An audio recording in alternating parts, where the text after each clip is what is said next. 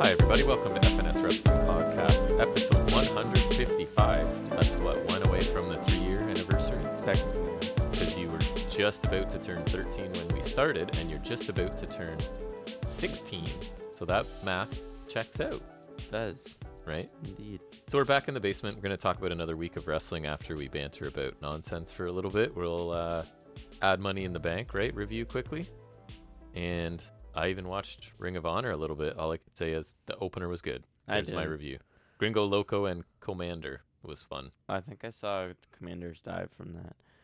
I don't know if I'll ever watch ROH because, like, if I'm not watching Collision, which is like the second biggest Right. show of the company I do watch, I'm not gonna watch the company that's owned by the company I watch. So I've dabbled in Collision. Uh, I, don't go know why I'm not watching Collision, and I swear it's not because I don't like Punk, because he's not even on the whole show. It's just I don't.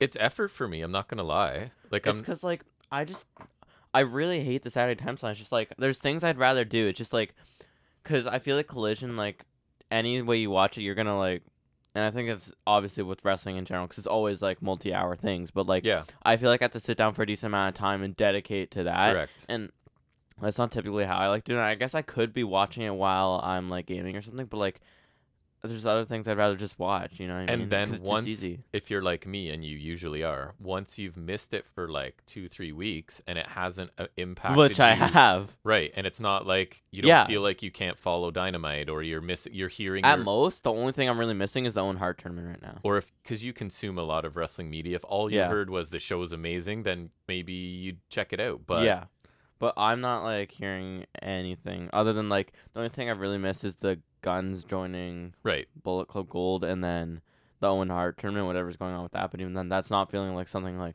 they'll recap it on Dynamite or Like, something. Yeah, I'm not feeling like there's anything that's telling me I have to watch it. And so with the time slot and just enough wrestling to watch, like I just don't watch it.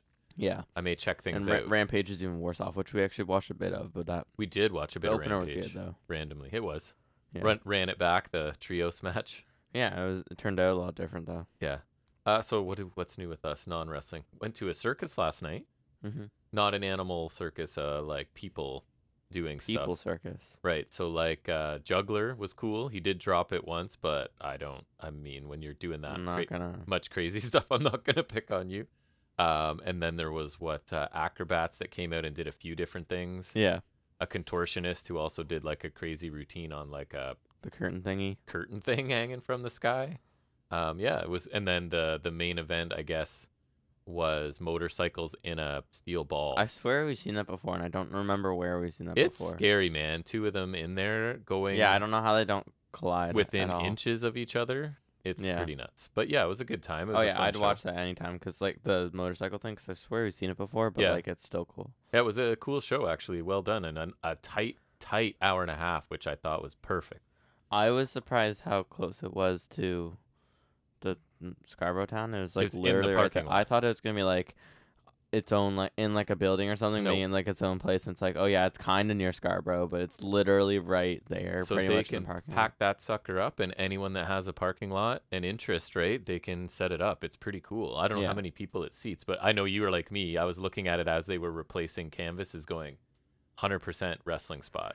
Yeah, it like that's what I thought when Totally I came in. set up It for looks wrestling. exactly like a wrestling ring, like the, completely bare, like just the canvas and like the boards underneath. Like if there was no apron, no post, no turnbuckles, Yep. n- no nothing, just like literally just the mat. Like it looks like a wrestling ring. It's funny because you were we went with another family, so you were like six people away from me. But I said to the other dad, like, I guarantee Jack is thinking this looks like a wrestling venue because I was thinking, like, they should rent it to uh, an indie company when they're not using it, right? Like, that it's would be a already really set up. interesting wrestling show actually to do it in a circus tent. Like, you could start a wrestling show at ten o'clock because we were out of there by eight thirty, right? So Yeah. let them change it over, anyways. well, yeah, um, like and like they had decent speakers and like you could totally run a little wrestling Easy. show there. Like Yeah. like they had like their a little entrance curtain like that Yeah, it would was a- actually kind of be interesting. It was a fun something to do in the summer, right? And ticket price this is their their racket is ticket prices were pretty affordable, but then everything in there it was like popcorn was fifteen dollars for the big one. I heard, Like, yeah.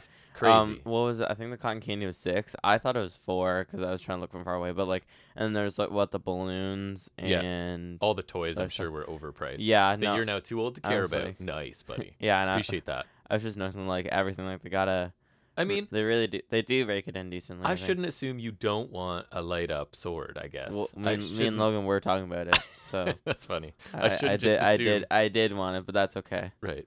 I, I didn't have cash, so otherwise I probably would have. You know. But yeah, it was a good time, and I've already got a basketball practice under my belt this morning. Went to your brother's. He has two early morning games tomorrow, um, and then tonight is I don't know if you're gonna come over at the local establishment. Mike's band's playing a bit. Yeah, mom told me. Where is it though? Uh, you could easily bike or walk there. Where? It's over by uh, Shoppers, by the dentist, kinda not far. Wh- where would that be? It's in. The, this is really fascinating. No, but podcast. E like I'm. I know where you're talking about, but in like what? Tahini's Plaza. But like, do you know what specific Yeah, by restaurant? yeah, I, What's Wild it called? Bill's. Oh, I don't know. I know. That's why I wasn't saying it because it doesn't make a difference to you. where Well, it's- I it might have. It's over there. Anyway. It's o- over there. I could get a bubble. So yeah, tea. they're playing. I think I'm gonna head over and listen to them. They're pretty fun. Uh, and then I don't know. We'll do whatever. But anyways, I'm bantered out. You, unless you have something Um, exciting. Oh well, I mean, uh, the only thing I can think of is um the, uh, I- as I do, I find uh sales sometimes, and so we got oh the right, ten dollar AEW accessory packs at the Scarborough Walmart. that They're- originally started at how much? they Like, usually are like fifteen, Yeah. so it's like five bucks off, which is pretty solid. So they had like, cause AEW's got like those accessory pack things, and so they had the barbed wire ones, um, and so they had like a bunch of them at the Walmart for like five bucks less than they usually are. Yep. So I got three for the price of two. right. Which that's that's the better way to look at it, right? You could it's just- a free one Yeah. you just- instead of getting two for cheaper, you get three for the same, price you would then normally that's get the two choice you for. made. Yep. And I think that Smart makes more sense. finances. Yeah, Yeah. it is. Yeah. And then I barbed wired out a ring. It looks cool. I just checked it out before I sat down. Yeah, It does look good. yeah. That's cool. And I got the bloody mocks and Kenny, so those are I saw that too set up Useful. in there.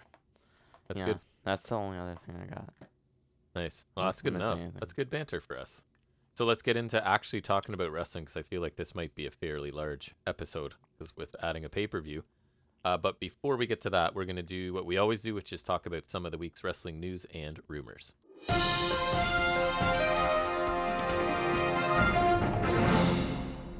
All right, so we should have just recorded that whole in between part there. That was Yeah, quite a, that was en- interesting. entertaining. But um, to s- look at the ratings, we've got NXT averaging 508,000 viewers, down 18.3, so not good. Earned a 0.13 in the key demographic, down 23 and a half. Uh, a meaningful lowest audience since again this week. Lowest right. audience A, le- total, a legitimate one, so to speak. lowest in the NXT's history for an episode aired on USA. So basically, since like let's say late 2019. The only episode to draw a lower viewership was in 2022 when NXT was moved to sci-fi due to Olympic coverage. But that's not USA. Right. So they're saying, and that you're going to lose viewers because you're not on the station. yeah, If yeah. people don't know, So right? basically, like lowest since they went two hours. we- yeah, you I could say. guess pretty much. Like 'cause they went what it was like September 2019 is my best guess. Like Yeah. September October 2019. Uh, they went two hours. They went to I USA. forgot it was an hour for a long time. Oh yeah, and so I. s- easily digestible in an hour. I mean, I like two hours. I honestly think, like in hindsight, like I think they went two hours at the right time. I think one hour NXT was pretty great, but I think at a point it would be too little. So I think like the when the when they went two hours, I think it was about the right time. They could have probably done two hours a little sooner. Yeah. But I think like especially now, I think two hours is like We've- appropriate. We've But said it a I million think times. one hours was great. 90 minutes is perfect. That would be but nice, no yeah. one will ever do it. No, But uh, especially now it's not on the network. I think they could have totally. I think the best thing would have been that to would do. have been a chance. 'cause they could have you- done. They should all have done you. ninety minutes, Yes. and then like if they had to go two hours to go on USA, that's fine. Right. But like I think ninety minutes would have been interesting, yeah, because no one can really do that unless you have your own service. 90's perfect. uh, Yeah. To me, I don't know. Yeah. Um, it what else? makes I sense. did keep Collision because it's an interesting. I don't know why. I kind of, even though I really like AEW as a company, my visceral reaction is that I'm kind of pleased that Collision keeps plummeting in ratings, and that's not nice. It's. I think I just I the way I share feel. a similar sentiment, partially because Like AEW is my favorite wrestling company. Yeah, but, it's, But- for me, it's partially because I don't have a vested interest in the show. We're not so watching I it don't already, Care. I'm not so watching. It may as well And tank. I know who the show's all Right. about. So if it tanks, that's not gonna look good on him, No. right? So, So you ready? all right. 452,000 viewers, down 24% Whew. after being because it remember it debuted at 800 something, Oh yeah. which that's, obviously that's going to be inflated. that's But like half their viewers. uh, earned a 0.13 in the demo, down 38.1 percent. Um, this is not what they want to hear, but it's a nice point of comparison. The numbers are almost identical to Rampage the night before. Oh. Like that's not the plan, right? So yeah, isn't this supposed to be like above Rampage? it's supposed to be like one I mean, B, I- I think. I you think know? like star power and card wise, it is above Rampage, For but sure. like shouldn't it be doing better than Ratings-wise, Rampage? yeah. then? Right. Like that's kind of interesting. I wonder if they can flip the two shows time slots. Cuz if they went to Friday night I don't know, Friday night doesn't seem as bad to me as Saturday. I know you have to get an extra hour. It depends on But- like. Well, they're both on TNT, so They like could maybe it depends figure that on the out. TNT. Yeah, I would like that because um, Rampage would be an easy digestible thing on the weekends if I Right. wanted to. Like, I mean, let's be honest, I probably wouldn't, but Rampage is a show that once it's done and I hear I need to see something from places yeah, I trust, yeah. then mhm. I go get it, right? Yeah. Pretty much. I think Collision will work better on a Friday. Now, I do I too. still wouldn't love selfishly, it, Probably. um, but like, I don't know. I just feel like Collision doesn't have a good slot. Like, I think Dynamite slot is perfect. Mhm. I love the Wednesday slot. Tuesday, Wednesday is fantastic. Yep. Um, Monday's all right, but obviously Raw, like, Yeah. so no one's gonna do it. No. But like, I mean, just- Impact did it. but like, just as a standalone day, like that would work. But honestly, like Thursday or Friday, I guess is probably the best thing Collision could do. Yeah, I think so. Um, so yeah, that that would work. And like Rampage, then it would, it would- could be kind of the Heat slot. You know how like Right. they always did Heat before the pay per views. Now Heat is obviously a lot lower than Rampage. Say what you want about Rampage, but There's Sunday no night Heat. Sunday night Heat is a lot worse. But like it would act as like somewhat of a like a pre pay per view kind of thing. Right. Like you could do a pre pre show if there's like.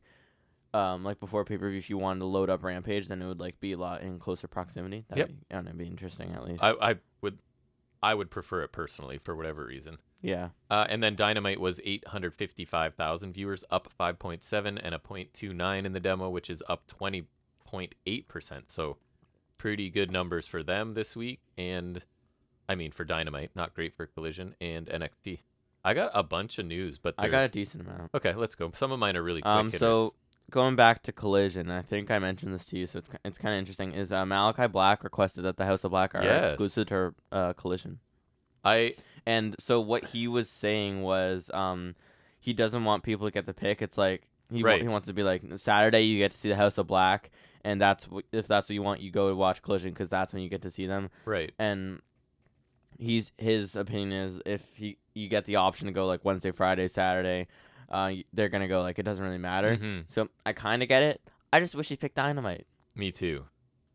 Like I- and yeah, they want to be exclusive to one, right? And saying like, if you want to see us, this is. I where you don't- go. But don't- Disagree with hitching your horse to one because that's sound ish logic. yeah, I just think you hitched yourself to the wrong horse. well, and also like just the trio stuff has cooled off. They started out going okay. The House of Black basically have this open challenge thing. They're wrestling all the time, and now they're, They're not, even doing that on Collision right. right it's now. not they're that we're feuding not with seeing Andrade. it. It's that it's not happening. Yeah, and Yeah. and we wouldn't see it, I guess. I which- guess for sure. I don't. Although dunno. if they had a good matchup, that again might be one that I would. um, Maybe they should just pick Rampage. Yeah, I guess. Be Yeah, exclusive to Rampage. right. Then they just That main was event. Hook for a while. That's true. Yeah, He was. they would just main event every week because who else could could have main event Rampage? on um, anyone.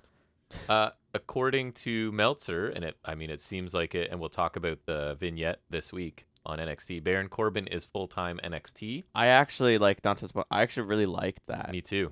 and I, I, I it was I, I did see it. It was I actually paid attention to it. And I mentioned it last week, and I'll get into it more when we talk NXT. But like, I think he's a good fit, and I come from a place of not being a Baron Corbin fan at all. I used to like him. I'm I not a- liked him in the Lone Wolf days. I'm not a hater either. I was just kind of like, this is a guy that's willing to do whatever they give him and try with it, right? He's not amazing in the ring, but if you with the right gimmick. He's good. 'cause Right, I and- hated him as the he Constable sucked. King But- Corbin sucked. but he'll try. Happy Corbin he'll do sucked. whatever and he'll try. Bum hard. Corbin was okay. Yeah, he tried. He's one of those guys. Yeah, I think if he can find his footing, then like he could go back up. Obviously, right? Yeah. Like I think this is a good way to ki- help him kind of figure out what he needs to do, and then he could also like benefit from working with. Reha like- being rehabbed or just Yeah. have like main roster fans forget about him for a while because they're not all watching NXT or following it even right so it allows them to sort of like reset and come back kind of Yeah. thing if he needs to Yeah, yeah. but yeah I'm happy with it um, I I'll, okay, I'll switch up to keep it related to NXT. All right. um, you see what NXT star or former NXT star is back?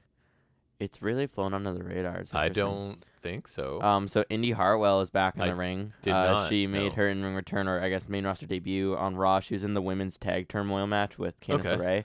A- At least way. they're at least they're a solid like they're at least a somewhat a legitimate team. right. Um, if you decide to talk about their history, yeah, again, some people won't have a clue. But Mhm. yeah, um, they didn't win naturally. That was Chelsea Green and Sonya Deville, you know, the greatest tag team in the obviously. division. Um, but yeah, she's back, and it seemed to Good. kind of fly under the radar because I didn't actually see it in news. I saw I it when I was totally looking for forgot. high spots, and I was like, that was one of the clips they had that she returned in that match. I was like, oh, okay. I forgot about her. Yeah. My bad. Well, she probably had like one of the either worst or for most forgettable reigns as champion ever. Like I still Yes. don't understand why they did that. Me either. I was shocked. It She still won doesn't that make sense. multi-person match. Like I think they would have benefited far more from having Perez feud with Stratton and then Stratton Yeah. beats Perez instead of It felt like w- she was just delaying what they really wanted to do. I Yeah. don't know, whatever. It's- Good for her. It's weird. She's fine. Yeah. I guess Roman Reigns, I don't know still, but his TikTok account was banned. Y- Oh, he got unbanned. I don't did? know why. I thought that was funny though. Apparently, they it says TikTok is super strict about like violence or simulated violence, and so a lot of wrestling accounts have been b- quote banned or shut down or That's whatever. dumb. Yeah. So, anyways, he's back in. That's funny. Thought that was funny.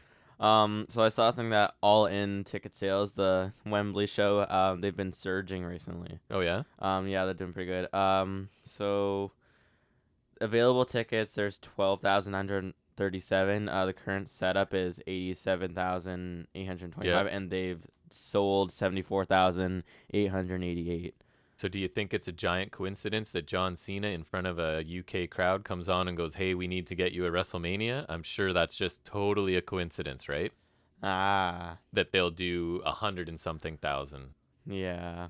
Right? I don't think I don't know if they will because then Triple H was asked about it. Like, there's a lot of things that obviously go into uh, getting a mania somewhere. Cena so sold they it probably pretty won't. hard to bait and switch them. Although I guess he's done it before. Well, it's but- not not like no, I'm not saying he's been switching them. I'm saying like if they do, it like probably won't be soon or like Oh. it'll probably be well. Like uh, I'm saying like there's a lot that goes into it, so like Yeah. it's not like gonna be like fast track. So even if it does happen, we're gonna like it'll be a while. Yeah, it'd be a, Plus, um, not this year. Yeah, but or um, next, or um, next probably. this is, will be sweet, and they could they could sell at the show if they just confirm Osprey and Omega right now. yeah, you don't got to build it for a couple months, but like if you just confirm that now, I would my ticket. I would I would try to buy a ticket if they just to say I, I, I went to two of the three matches. you Right. Yes, and know? then Um, you yeah, gotta but fly there. that's doing really well. I hope they sell it. out. I don't know if they will, but um, I'm glad they're already doing really good because it's already like the super biggest. crazy. Yeah, I think what's the biggest show in the history of the sport or that's something. what I'm like, saying. That WWE Vince will not allow that to stand. Oh, I would. I'm gonna So- laugh my ass off if they if they like sell it out and they just got like because I mean I know some of their shows like Collision like there's a lot of empty seats or whatever but like if they sell at Wembley you can't smack ho- smack talk them too much because So they'll come and do two nights, and that'll count, and that'll be the record because they'll add. They'll just do whatever math they want, right? To be like, Awesome. no. If a- AEW gets the biggest show in in wrestling history, that will be that. That's awesome. Yeah. I'm super pumped about that. And speaking of Money in the Bank, it's the high and highest grossing things, uh, highest grossing arena event in WWE history. So what does that entail? Because I also saw the MSG SmackDown yesterday was the highest grossing SmackDown. So brought in the most, I guess, just from tickets in terms of sales from tickets. Okay, Um, does that mean they charge more? no, just because there's more seats, right? Because it's so huge, yeah, but one and you sold all of them. Because It's the just the- O2 is big. It was also Wait, the highest. so it's grossing, the highest grossing what? Like mo- uh, highest grossing arena event okay, because it's so a big arena. we're not including like manias or the No, stadium SummerSlams not or stadiums, Rum- just Rumbles. arenas. Okay, okay, no, that makes more sense then. I that's And- what I was clarifying. And highest grossing SmackDown, s- same because it it's was in on the O2. MSG. No, that was MSG yesterday. I think. Uh, Or I was think the the, O2 one, that one? was in the O2. is oh, the- okay. I thought it was the MSG Not last one. night. Okay, no, that makes sense. Yeah. Interesting. hmm Um, so apparently Tyler Breeze is reportedly still under a deal with WWE despite Really? being released in Forgot about him too. 2021. Huh. Because remember Breeze Angle got released Yeah. in that era, but um, it's a deal tied to Up Up Down Down, which makes Oh, more sense. That does. Uh, but I just thought that was interesting because, and it makes sense because I think he would still. I think they do like my GM stuff and like they Yeah. still do stuff on the channel, and he's also in 2K23, so Right. that adds up. He's affiliated. Yeah, that was interesting. Uh, unfortunately, Willow lost her New Japan Strong Women's Championship at, uh, as expected, at Independence Day Night 2 to Julia. I don't know if you've seen Or- her. I thought it was Guila or something. No. Uh, she's good. I've watched her. Kind of Mm. Yeah. remi- like uh, Kenta lost his belt too, yeah, and ac- and whoever had the tag titles, because I think Coglin and uh, Gabe Kidd, one of the new Bullet Club guys. right. So Bullet Club's weird now, yeah. this seems to be going towards Julia facing um, Sasha Banks, Monet, when she Yeah, comes back from. yeah. They just because that title was kind of thrust upon Willow, right? So I think they needed to get it back over there, sort of thing, which is too bad because Willow's cool. But Mm-hmm. anyways, Yeah. I noted it there. A lot of strong title changes. Yes, Mhm. busy. Um, the reported WrestleMania 40 main event plan as of now is guesses. Sorry, the what main event? Reported next main e- mania event, so next year. Uh, Mania, ma- like main next event. Mania sorry, main e-, event. Rock and Reigns. no. Is it both current roster people? Yeah, Oh, Reigns, yeah, Cody. yeah, Yeah. I, which I can't help but feel it's too late. It's, it's I just they butchered certainly that. testing it. They butchered it. Yeah. I'm Um, like I understand one of the thousand days and I get all that, but then like they shouldn't build Cody like that because that just like I don't know they can't they can't do that. And I've seen people are making the case for Jey Uso now, Yeah. and honestly, with how Cody ended, I'm o- perfectly fine with Jey Uso ending the title round. That'd be Co- interesting. Cody can end the story like by beating anyone else, like. yeah. I, like he doesn't have to be Roman to end this or to finish the story. Sorry, um, Finish the story. yeah, like Jay can get his payback because it's that, that's a way more full circle moment. Yeah, Jay it beating is. Roman It than is. than Cody, and so Cody can be anyone and still finish the story. It's not like it has to be Roman just because Roman has a loose tie to Dusty Rhodes. If Vince is in charge, I can't see him giving I- an Uso No, but the I top I don't- spot. I haven't heard much about Vince like other than like creative changes, but I haven't heard like a Well, on lot of Friday him doing night, stuff. my next story, there was a rumor floating around social media that WWE President Nick Khan and CCO Triple H were planning, quote, a creative intervention meeting with Vince McMahon. And the original rumor stated What that would that entail? that Khan and Triple H were planning meeting with Vince and that they would tell the chairman to back off a little on creative input, especially late changes. nice. But as of the report, wherever I got this from, I forget, no such meetings had happened, and another WWE source said it was silly and claimed it wasn't true. So it's under the category of rumors for sure, but I would hope so. right. I I hope they do that. That would be. ni- I don't know how that would pan out for them, but I would hope that they do that. I only have one more. Oh, I have three more. Okay. Um. Well, we already talked about this one, but um, Trench is out of AEW E upon his contract expiry. It- I, I would thought for sure you were going to lead with that Oh, I should have. because it's your favorite wrestler, right? Trench. Yeah, you texted We just me. need Boudreaux out of you here. texted me when it happened because that Yeah. was how important it was to you. yeah. you were like out somewhere doing something, and I Hey, get. that- I mean that means I think it was at work. Eh, I don't yeah, know. that's right. That Um, could be. I, that's just good because that means no more mogul affiliates. No. I don't gotta worry about that anymore. That's funny. That's and I, good. and I told you I had a listener email about it that the the news that Trench and I was like, oh, he knows that he already told you- texted me about I it. told you he was useless. Like, yeah, Boom. there you go. I Gone. told you so. well, yeah, maybe he'll he'll go somewhere else and be amazing. And Yeah, I didn't right. say he was amazing. I just said I didn't hate him like the- like a the heat of a fi- thousand suns like you do. Well, But, he looks dumb. Do you see all those tattoos? did. Hell nah. uh, do you know what the SummerSlam card? This is internal SummerSlam card, so it might Ooh. be spoilers and or Okay. it might change. Okay. Do you want to guess at matches? Sure. Go ahead. Um, Jay and Roman. Uh, no. Is what's Roman doing then? Uh, where is Roman? Let me just go through them. This is going to be Okay. confusing because I put it all in one solid block. So, Rhodes Lesnar. Yeah, Okay, makes sense. probably bull rope. Stratus Lynch, Yeah, makes Uh, sense. Asuka Flair Belair, Yeah, triple makes threat. sense. Gunther McIntyre. I Ooh, think- nice. Yeah. Rousey Baszler, obviously. Hey, yeah, Logan Paul Ricochet. yeah, that makes sense. They're having a segment next week. Uh, Rhea Ripley Gon- Gonzalez. Yeah, Uh, and expected to be on there, but not yet determined in what capacity. Rollins, Owen Zane, Theory, and maybe Edge. no Roman. somehow worked in. No, it says no Roman at all. There's gotta be Roman. No way he's missing SummerSlam. I don't know.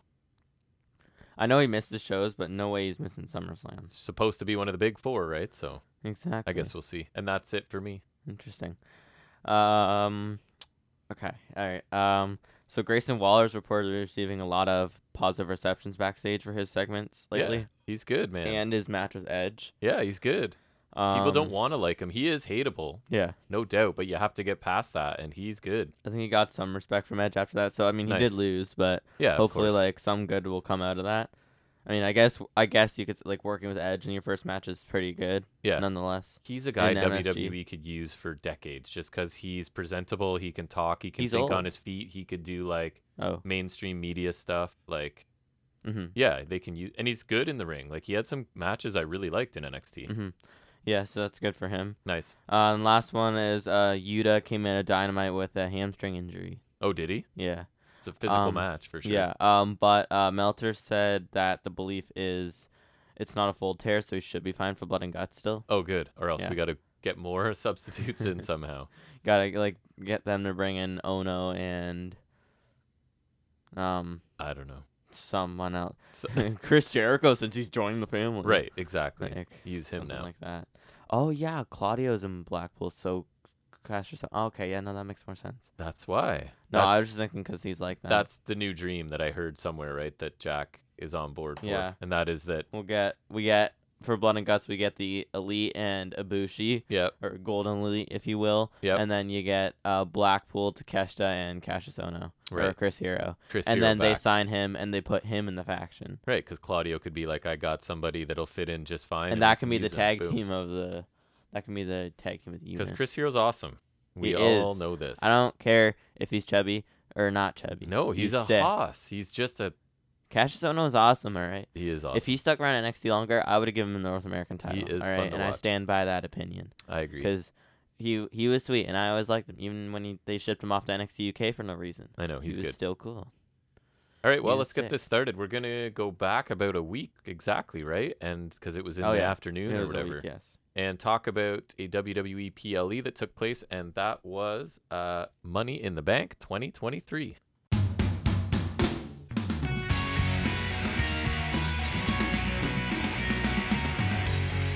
All right, so since it's a week away, I don't have a ton. I have some stuff on each match, but not a ton. Not move for move by any means, because most people will have seen it by now, I assume, right? So it I would starts hope out so. starts out uh, with the men's Money in the Bank match. So that is Ricochet, Nakamura, LA Knight, Santos Escobar, Butch, Damian Priest, and Logan Paul. First of all, I really like the field. yeah, Um, I think it's pretty good. I people are complaining it's not very star-studded, but like I think That's it's what I also- like about Money in the Bank, though. That's what I kind of like. Yeah, So my ideal is like you have really good book, top of the card, main event stuff, and then y- the ladder matches are for that next group. Like that's how it should be for me, and that's what it kind of was tonight, right? Yeah. Reigns has stuff to do. All of your main event guys have stuff to do, um, and these are the next tier. So I really like this group. Um, so it starts out they immediately stare down and attack Lo- Logan Paul for a little bit, right? And then it kind of breaks off into pairs. Um, Paul and Priest briefly try to team up, but it backfires and Priest ends up hitting Paul. Ricochet, I think, had the first big spot of the night where he dove through a la- through a ladder to take out people on the outside, right? Um, Butch hit a moonsault from a pretty high ladder. Uh, Peter Dune. Ricochet and Paul, that spot where they did the Spanish Did you mention fly. the frog splash Uh, go ahead. Which on the frog? ladder? Oh, that was crazy that too. didn't break. Yes, the ra- ladders were really rigid in this show. Did they just not? I mean, this might not have gimmicked them because I- Paul Certainly He had didn't like, look like Priest had like a ladder between the barricade and the ring. it. Oh yeah, and He was o- laying on it, and then Paul had like ran off the apron and hit a frog splash, and he just bounced off it. yeah. Just like like classic, like you just like they kind of ragged off it or whatever. And I think Whiplash. it was That's what I Ricochet and Paul went for the meant. a Spanish, Spanish fly, fly, from but- the ropes, but they got kind of got tangled up, and they both landed really bad through the tables. yeah. Paul still had one of his legs like over on the other side of the ropes, and I it think was a pretty gnarly spot. like it looked yeah it looked rough. Um, They definitely didn't get all of it. they, yeah, definitely not. Uh, LA Knight was super super popular here. People loved him, and it there was a spot right where he looked like he had Yeah, it. I still won. think it's a mistake not to take him. and then that was the final spot right where priest kind of hit him with a pretty rough looking um what's he call it Broken again arrow. broken arrow right um and then so priest climbs up and grabs the case And so neither of us picked that because no I we took did not Knight and you took Paul. i should have I, think Priest is a solid pick, and I priest understand was it. my second I think like that's the o- only non-alienite pick that I wouldn't be mad about Right. because like it makes sense internally for them, and I don't hate Priest. I, Yeah. I I I've always liked him a little. Um, I just think it was kind of a mistake not to go with alienite. yeah That, that's all. They do need. They should strike while the iron's hot, right? Pe- But again, And he- LA Knight's older, like they don't have a lot of time with him. they didn't plan for him to be this popular, so they will not address it. This I guess. was not the, which But- is such a stupid way to be. when because you think about AEW would have Of course, hopped on that. Any smart businessman would see this, but Vince if he's way more over than Priest, then No. he's better than Priest. Vince is in a spot where no matter what they do, they have their fan base, right? They- it doesn't matter. right, what they and do. they They're have not their trying. master plan They already. don't like, have they, Um, to try. They're going with that. Yeah, It's almost more likely that he'll be punished for getting this big when they're not ready, not on their schedule, yeah, than he'll be rewarded, which is crazy. yeah. I think, And ah. I'd like to think if Triple H were in charge, it'd be less of And that. I but think it's dumb because they didn't. They want LA Knight to be a manager 'cause of his age. you're right. Guess who's older? Damian Priest. Right. Damian Priest is older than LA Knight. he? So he? is. I've seen people talking about that and like he's older than Dam- Huh. or he's older than LA Knight. I'll I'll look Because look I it up know right Knight's now, but 41. I thought Priest was. He's close. I know he's older than people think he is. LA Knight's forty, and I'm pretty sure Priest is forty-one. That could be true. Because Priest's been around for a long time. Oh, he's forty-two, but I think wait, September, November, boom, two Nice, months. nice. I win. Um, Um, yeah. So like that's just kind of Finn Balor's older than Damian Priest. like, Right. he's forty-one. Jesus. so Priest wins in 20 minutes, which I felt was like perfect time basically for these matches. Like 20 to 25 feels great. Uh, I thought this match was really good, and this was my match of the night, I think, still. Um, and that's not to say I did like a couple other things on the show Yeah. too. I just thought there was no lulls in this at all. There were several memorable spots, right? Um, for better or for worse. and I didn't pick Priest, but his win makes sense. He's a heel, which Yeah. is better with the case. Well, so, His group LA is Knight's doing a heel too. and his group is doing stuff right now, Yeah. right? It makes sense. Um, I thought it was a really good start to the show. I quite enjoyed this, Yeah. and I mean, it's just further evidence that LA Knight is a big deal right now. Yeah. Um, I'm mad that he didn't win, but I'm not mad at the their pick itself. right. Because Ellie and I decide it's not a bad pick. Because I feel like sometimes they make the wrong picks. Like I think Theory last year was the wrong pick. Um, I think Big E was the right pick. I think like but picks like Otis, Brock Lesnar, Braun Strowman were wrong picks. Right. But I think they went with like a good pick here. Yeah. Maybe not the right agree. pick, but like a good pick, and like a fairly logical one. Like for i- if Vince has his hand in this, it's a surprisingly logical one. Yes. Like I think I think it's the next best option. Yep, is I what agree. I'm trying to say. And I thought so- the match was uh, good. yeah, I, I thought the match was really good, and like I always like the men's ladder match, the main event, but I think it's a solid opener as well. because you couldn't move the main event they had, right? Yeah, that had that to makes be there. sense, yeah. So I guess Uh, it's the next the next best thing again. things kind of took a step back for me, and I think you as well. We got the women's tag team championship next. Yeah. So Rousey and Ben uh, Baszler, the champions, defending against Liv Morgan and Raquel Rodriguez. Um, so Morgan and Rodriguez were in control early, and they sort of cleared the ring, and then Rodriguez powerbombed Morgan from the ring onto Rousey and Baszler on the floor. The champions then got control, kind of focusing on the shoulder of Liv Morgan for a bunch of this, right? Uh, 'Cause so that's what Baszler do. the heels are, are they the heels? Rousey and Baszler? Yeah. Yeah. The heels are isolating. Baszler's never not been a heel. True. Are isolating Morgan and its shoulder and ankle, it seems. And then we get hot tag to Rodriguez. She dominates, obviously. Power moves, throwing Rousey and Baszler Also, can around. I just say in their entrance, Yeah. it made me realize how like I think I mentioned too when we were watching how lame Raquel is now. Yeah, she's like she's just like she's been boiled down to a smiling Latina The- who's like big. and the potential we saw in her in NXT, we were like, oh man. She was great in She NXT. should be the and next. I thought she had, she did have something. She had like the what the China kind of aspect, Yeah, and like she was actually cool. Like, and she just wasn't some flat note Latina character. They've- now it's just like her theme is leaning Right. into that. Her name is leaning more into that because one Raquel thing Gonzalez is becomes your fine. identity with Vince. right. And Rodriguez is like that's the literally what in Superstore. That's the Right. what she always calls Amy that. And like that's Right. like the stereotypical uh, Latino or like Hispanic last name. So it's like, and I just even her ring gear, it's so colorful now. It's just like I don't know. It's like I just noticed that a lot here, and it just kind of bothers me because she was cool before. There's hope because Ripley wasn't cool for a while either, and now That's true. she's awesome. So That's true. let's like, cause she's a powerhouse who can like she's had some good matches too. You just have to figure out, give her a little bit of character, something more, right? Mhm. Um, but anyways, Baszler eventually gets Morgan in the Kirifuda clutch. Morgan escapes. Rousey tagged in, um, and then immediately Baszler just starts attacking her, right? Her own And partner Kirifuda clutches her. uh, yeah, putting her in that, and then just sort of walking off, leaving Rousey behind alone. Obviously, she gets hit with the Oblivion, and this was only nine minutes. Um, thoughts on this? Nah. I like fine at best, but Yeah. The women's tag is just like they are, they just don't. And I'm not up Definitely. on main roster, but this turn is out of nowhere. Yes, Oh yeah, I and I think I the- don't hate it. I, no, I'm mixed on it because I love it because I love Baszler and I've been pushing for Baszler ever since she came to the main roster. Even though she did the whole weird vampire thing and that She's was awesome, really weird. and she should But be yeah, a big deal. I've been pushing for Baszler literally the whole time she's been on the main roster, and I, it's been infuriating. But I digress. And so I'm happy for her in that aspect because I think it's good for her. I think she can get on her own again because I think plaguing her in the women's tag division like three times Yeah. is not good, especially when it was with Nia Jax. But whatever. And I just like it is random because, and I think the reason she gave on her Raw promo, which we'll talk about later, Mhm. and already did talk about off air, uh, but we'll talk about it later. And I think like her reasons make sense, but there's no like tease of that, which I guess sometimes there isn't, but like, Sure, I don't hate it. but just with. To me, it feels like the main roster thing is like they haven't been teaming that long. Like for most, like for half of the time, she was just helping Rousey with her title run, right? Because Right. there's the Shotzi feud and whatever. And then they haven't had the tag titles that long. No, They haven't had a lot of tag matches together, so I don't know. It it's kind of weird. I I'm kind of torn between it makes sense, but it also feels short circuited at the same time. she would be my top heel if I'm running a company. Oh yeah, she's she has to run the division at some point. Like her time's got to come. Hold on, I Right. want to see how old she is. But So, um, I'm she's not young. hopeful. I'm hopeful. No, I don't think she's crazy. so uh, young. I I, I'm hoping that this turn means she gets some attention and a big push. Obviously, we both want that. But 42. correct me if I'm wrong. This didn't feel like a pay per view match, right? Like I'm not saying it No. was bad, but no. The only thing that felt like pay per view kind of marquee was the turn itself, right, and that, that other than that, this match could have been stuck on Raw, and I wouldn't give a crap. right, exactly how I felt with a few things.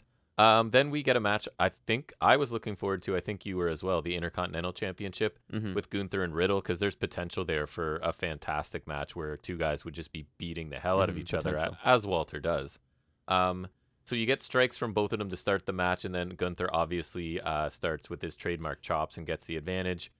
Riddle sort of has a bunch of comeback attempts, but they're cut off by Gunther just the way he can, right? Like one strike will outweigh like 10 of yours, sort of thing, Yeah. which is was even more believable when it was Husky Gunther, but it still is believable, right? hmm Uh, so he starts to focus on Riddle's coming in with an injured ankle from what I forget already. attacks and stuff like that. So yeah, um, that starts to be uh, focused on with ankle locks and chops and things. He eventually, that being Riddle, hits a ripcord knee and a floating bro to get a near fall, and then he gets Gunther in a triangle choke. And after Gunther went for a splash, but Gunther obviously does a power bomb out of that, escapes it, goes for like a half crab, I think, and is slapping Riddle's foot and Which I ankle thought was interesting. ankle lock one final time and a tap in guess the time on this the match before Seven.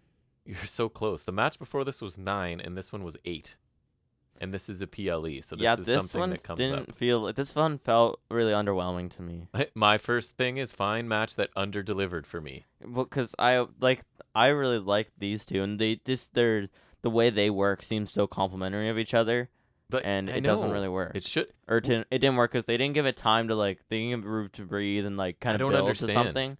It's just like I would have cut the women's tag and then this like I like the idea of the pre pre-existing injury and I guess it kind of predicts or sorry protects Riddle but I feel like we got like half a match out Yeah. of this right I had Yeah. high hopes it didn't didn't get there and like no Walter match is going to be bad especially not with Riddle but like I thought this had the potential to be a show stealer right yeah, Like, and it was just kind of disappointing. and it and it wasn't um it was solid, but like disappointing. and I guess the big part was after the match. Maybe that's part of why it was so short.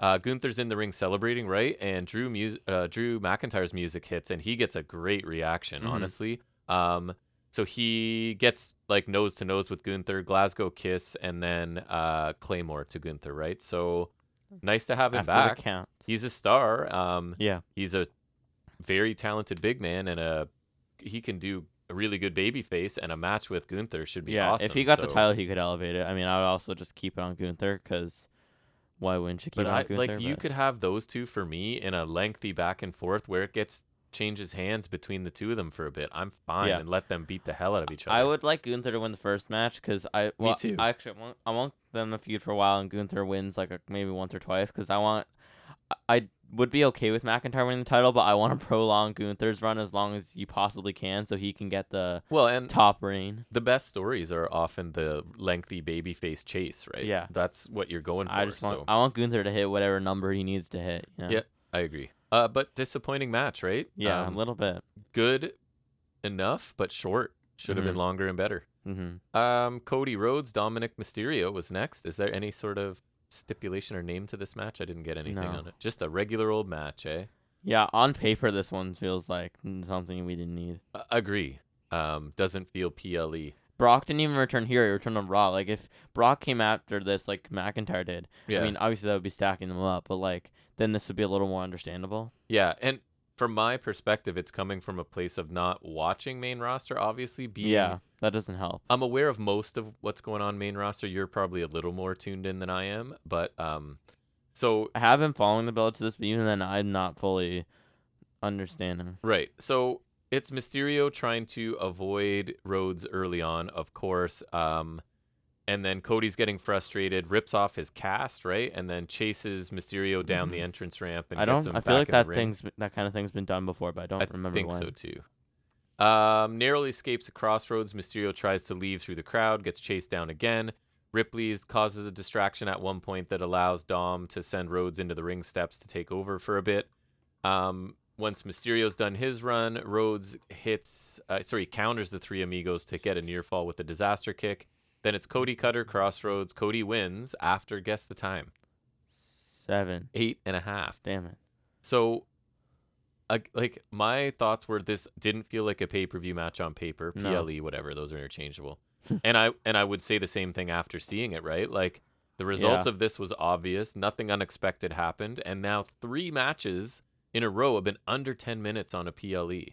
I think those three matches combined are shorter than Omega Osprey. And uh, I'm not saying I need half hour matches, everything, but like. 12 to 15, 17 minutes, something 21 ex- minutes. even like remotely substantial. Right. Uh, ex- substantial is the word I'm looking for. Uh, I don't think that's an unfair expectation. And then you No. have one that's a half hour, like the main event. That's fine. But like seven, eight, nine minutes all in a row, I don't know. Unless it's like a flat out sprint and really fun. But uh, these were all leaving me wanting more. Like there should have been more. So. I, I don't. I don't. I disagree for one. I don't think I need more of the women's tag. Fair. Um, and then my last thing says, I guess they were leaving room for the meandering main event.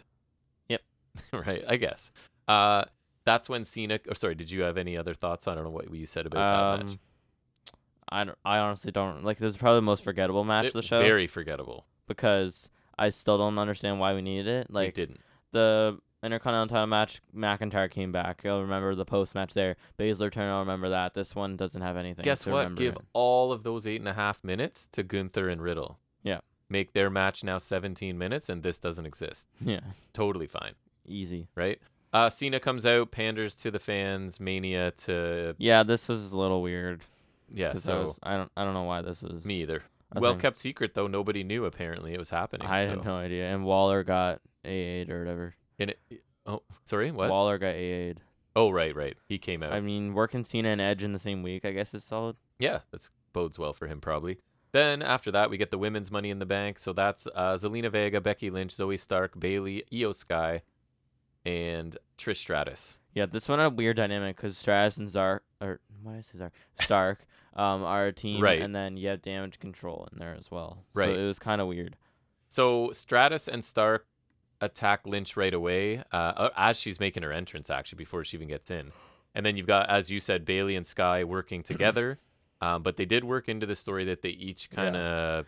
I Betrayed don't the other a know if it little? was legitimate, but on the Raw after, uh, Trish had the face protector that you I remember saw she that. wore in 2004. Yeah. That rhymed. Um, I don't know if that was like just because, like, I don't know if it was kayfabe or if it was legitimate, but I saw that. Me too. Um, yeah, it's- Sky's holding off Vega early on to allow Bailey to set up a ladder. Stratus and Stark continue to target Becky Lynch, and then Stratus went on a short run of stuff to Mhm, mhm, mhm. uh, most a lot of people, and then got up the ladder and got close to winning. Pair of ladders get set up in the middle of the ring. Uh, Io hits a moonsault from the top of the ladder onto a bunch of others down below. Stratus tries to take advantage of everyone else being down after that. She climbs the ladder but gets shoved off by Lynch. At one point, Stark introduced some handcuffs that would become important here, right? Uh, Lynch was able to fight her off after just one of her wrists was cuffed. So she's the other's just sort of dangling there. Then you get a brawl and a manhandle slam to Stratus onto a ladder. Um, what do we have here? We had a big spot where Vega hit a code red right from the top of a ladder onto another ladder that was like It was more of a spanning- sunset bomb, but yeah. right. You're right. It was. I remember Balor and Andrade did that same spot uh, a few years ago. It looked pretty crazy. Um, Io tries to take advantage, was about to grab the briefcase, but this is where Bailey knocks her off the ladder, right? So this is By teammate accident. stopping teammate from winning. Um, Bailey and Lynch are battling along the ladder. Sky runs back into the ring, uses the other half of the handcuffs to. This was pretty clever, I have to say. It was clever, but I feel like like the setup was kind of a Lynch little clunky. did have to kind of slide down because she wasn't in the right well, spot. and I feel like the like the fish hooking Bailey's mouth with it was Yeah, cool that's as well, but like it was cool, but also felt kind of contrived to me. Like, Yeah. I think the payoff was good, but it was like I was kind of torn between like I liked it because it was cool, but it was also kind of like you could see where it was going. I like the idea that Stark introduces them. She's not successful, and then it ends up getting. I, I thought it was clever. It could have maybe been executed a little Yeah. better, but I think it's a unique handcuff spot when we Mhm. don't get a lot of those, right? Yeah. So, anyways, it was EO handcuffing uh, Bailey and Lynch together, like through the ladder, so that neither of them can go anywhere. And then Sky climbs over. Was it Bailey? She climbed over too, right? I Yeah. think um, to win the ti- the briefcase after 18 minutes. So I thought this match was good too. It was in my top three. I I liked three matches on this show, and this was one of them. I don't think it was quite as like precise and smooth as the men's, No. but But I thought it was perfectly solid. they worked their butts off, and there Yeah. were still some cool spots. Um, I thought it. Yeah, just the flow wasn't quite as good, but there are a couple things that yeah, weren't I perfect. think it but- would have like. I personally don't think we needed Trish and Zoe in here. yeah, Like I think it would have worked better if we had someone instead of Trish in here, and then Trish could interfere, and they still do the handcuff Yeah. spot. But like, because I think having two units in here kind of create a weird flow in the Yeah. match. So like, not not to say it was bad, but I think like damage control is there because I think that storyline is more interesting. yeah, With their kind of slow dissension, but then I think Stark could be in it because obviously that's a good spotlight for her. And then Stratus can interfere Right. to get the same uh, result yep. and like Lynch can still slam her on the ladder, or whatever. But then like f- the rest of the match leading up to that, we would have a better dynamic because we'd have three people, or like it would be yeah, I think it'd be three people with who are on their own, right? Or Mhm. three or four people, I think. I think that's how that works. I think I that's don't how know. that works. Yes, four people who would have their own, you know. Yeah. Uh, you like th- they'd be on their own is what I mean. So I think that would be the only thing I would have changed, but I think like this is pretty good. Yeah, and s- sometimes I wonder too, in terms of it not being quite as smooth or flowing as well.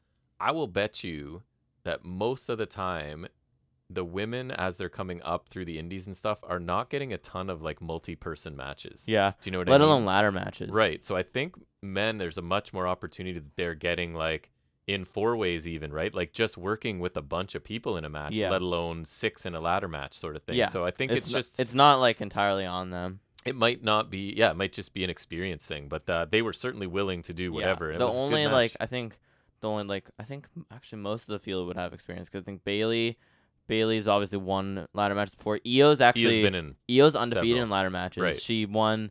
Remember she had the TLC one uh, with L- Candace on Halloween Havoc, and then Yep. she's won a couple of the War Games advantages. Yeah. So she's undefeated in ladder matches, and then uh, Zoe Stark I think had one with Io. Yep. Wait a minute.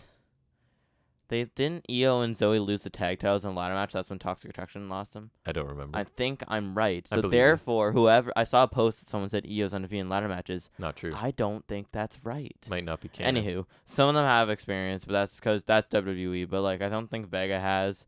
right I'm sure. Oddly enough, I doubt Stratus has. even just compared to the average man who's been in the industry as long Yeah. I'll bet you it's significantly fewer opportunities Yeah. I could be wrong It's But it weird just to think seems like- that. most companies unless they're working intergender matches right you don't Yeah. have a ton of women on the even then, I, s- I would say that that's a little different, obviously. uh, yeah because we go to a lot of indie shows and there's Yeah. not a ton of women on them. Well, they're not unless that's why most companies they should start introducing battle royal championships. Right, that's right. Um, okay, so two more matches. This is going to be a long episode. We've got the w, uh, World Heavyweight Championship. Sorry, Seth Rollins defending against Finn Balor, and Uh, I'm Rollins ring gear was solid. Uh, I was not my favorite, but it was looking okay- forward it to was this one too. Yeah. should have been a good match. We'll see if it alright. was. Rollins hits an early suicide dive, and then um, a lot of the match to start was outside of the ring here. You had Balor with a double stomp to Rollins' injured ribs, and that's kind of the focus of his attack uh, with kicks, knees, and punches to the midsection sort of thing. Rollin avoids the coup de grace, hits a pedigree for a near fall, at which point Damian Priest comes up at ringside with the money in the bank briefcase, obviously. Uh, coup de grace off the ring steps, and after throwing Rollins back in the ring, Balor goes to the top, finds himself again distracted by Priest here, and he took a two a couple steps towards the ring with the briefcase, like he was gonna um, cash in, and I guess that was enough of a distraction because that allows Rollins to move, hit a stomp to score the fi- the pinfall after 12 minutes. That's awesome. As Priest stares at the ring, um, not following through with his cash in at this point. World title match, baby. And then Balor and Priest argue at ringside, right? Because I'm sure this is starting the splintering of that, where Priest's presence kind of cost him the match, kind of thing. Um, Rollins walks off the victor here. Um, Underwhelming I, again. I know, like a solid match. I'm nothing. Re- I was saw some bad. say it was m- pretty bad, but I don't think it was bad. I don't think it was bad. It's just not what I It's just wanted or underwhelming. expected. I think these two are capable a lot oh, more hundred because percent. I like them both a lot. So again, focusing on injury, I like, but it felt again short, right? Twelve minutes on a PLE. Um, And uh, this is the, this is their world title. It's supposed to be Right. on par with Roman. right, sure. Roman ain't having 12 minute matches on a E. PLE. So I like the subtle Judgment Day stuff going on throughout this. It's the outcome I think we expected. I- I had like good match that could have been great, right? Which I think w- I felt the same about Riddle and Gunther on this. Um, kind of a theme for this show: solid to good matches that could have been better. Um, But the Mhm. two latter matches I quite like to this point. Yeah. Yeah. So far, those are the only things that have like Yep. pretty like I'd say more fully delivered. Yes. Uh, main event then Roman Reigns, Solo Sokoa taking on the Usos, what they called a lot of times. What do they call it? Bloodline Civil War. Bloodline Civil I think War. that's cool, but n- I think once they started to say it um way too many times, it's way too much. uh, it's not cool anymore. Agree. Uh, Mm-hmm. It so, was cool the first time I saw it. so Sokoa uses his strength, dominates Jimmy in the, the first collar and elbow tie ups that they had. And then Jimmy's distracting the referee, allowing Jay to get a cheap shot in and sort of get the momentum to the Usos. Reigns demands a tag rather than let Sokoa sort of face off with Jay. Sokoa showing some visible frustration, right? But does what he's supposed to and tags in Roman. Reigns dominates Jay, um, and then briefly, sorry, Jimmy gets the tag, forcing Reigns to get out of the ring. The Usos landed a double super kick, um, or sorry, before they did. So we, we get the pep talk from Paul Heyman, fires up Roman Reigns, and then he and Sokoa, I enjoy uh, his pep talks. I remember oh, they're the one funny. that I like the one this time. I think it was something related to Jay. I don't know. And I like the one he gave Roman at Mania too. Uh, Yeah. when he was facing Cody. Like um, Heyman's gold. He's He's, awesome. he deserves a lot more All-time character. appreciation. So they take over uh, sort of Jay at this point for a little bit. And then any Uso momentum's cut off by Reigns and Sokoa, just the bigger, powerful guys. And though Reigns is so- sort of engaging with the crowd as he does a lot of through this as well, um, we get a Jay hot tag, but Reigns eventually cuts him off with a pair of Superman punches. Usos then hit a double spear that forces Sokoa to like break up a near pinfall there. Things then kind of break down into more of a brawl with all four. Reigns nearly wins with a Superman punch of Jimmy as like the final few minutes of this were pretty dramatic. I'm not doing it justice at all. Uh, Jimmy comes back with a super kick counter to Reigns' spear, but a splash attempt after that was countered by Reigns into a guillotine choke. Chaos ensues. Referee gets knocked out Which of the was- rim. I think it was on Jimmy right the guillotine. yeah, I which think is a so. Good callback. Uh, refs out of the ring now, and Jay has Roman pinned, obviously, after they hit a 1D, but no one's there to make the count. No one kicks out. Sokoa gets back in the match after the referee was down. Reigns and Sokoa hit stereo rock bottoms, followed by Samoan spikes and spears. Yeah, wasn't it like the simultaneous spike spear? I thought that was Yeah. actually really cool. And as predicted, If they were a tag team. they get the Usos get stacked up, and Ray because Reigns predicted this, right? that he Well, would and stack that's 'em. what he did to Edge and Daniel Bryan at Mania Right. 37. And then they kicked out of this with huge near fall. Crowd's super into this at this point. Um, Sokoa tries to put Jimmy through the announce table, but Jimmy moves out of the way. He did that to Jimmy on SmackDown last night. He got it. He got it that time. Uh, in the ring, Jay and Rain trade big moves until Rain spears for a two count. Jay kicks out while also delivering a low blow here. Then we get super kicks to Call Reigns back by the again. Usos. Jay hits a splash from the top rope and actually successfully pins Roman Reigns after 32 minutes. First time Reigns has been pinned since December 2019. You know who the last person to pin him was? I do, but I'm forgetting. It's somebody that's like not good. Ah, I know this. Oh, that's funny. It's Baron Corbin. Yes, it is. I knew it was you somebody just called not, him not good. Well, I mean, uh, not on that level. Um, I thought this was really slow to start, and like I used earlier, like meandering kind of. But I think at least it built. oh yeah, and like, the a- final a few two grand minutes, climax, the yeah. final several minutes were fantastic, Yeah. right? And just had the crowd super into it. I was into it again, partly because they've built such a good story uh, to go into this Ooh, match. but- that is a weird idea. people kicking out of things like legitimate near falls where you're like I thought it was over there, right? Um hmm so it was really good and the Usos getting the win and actually pinning Roman is really satisfying for the fans in attendance especially, but probably most people. Um so I this the final few minutes of this were outstanding and the match was enough to be like very good overall. It, Mhm. it was slow it was in the really good. beginning, but it was 32 minutes and uh, like Mhm. they finished with a bang. So good match. But not the best match I've ever seen. Mm, No, one of the No, three- No, no. One That of the was three the week. standouts on this that was show. the week before. Correct. Mhm. Yeah.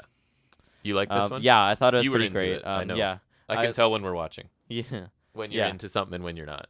Oh yeah, that and stretch especially was really good. And Awesome. I I like Jay pinning Roman. I think like um I know they wanted to save it for his title title run like the end, Yeah. but um I think it works pretty well here, and I'm I'm glad it's Jay because I think that makes the most sense that he's kind of like he's kind of the center of the whole storyline, Yep. and he always has been like in in m- most ways. I think for the most part, he has been like he was all he was in the full front or the, the forefront of the Sammy thing. Like he, He was, was. always the he was always a central part of that, and like so he's always been pretty much like he's been there through the whole thing because he was the one who started it off. So I think it makes sense, and I hope like he gets a they get to do another title match with him and Roman. Like I'm I'd be okay with him winning.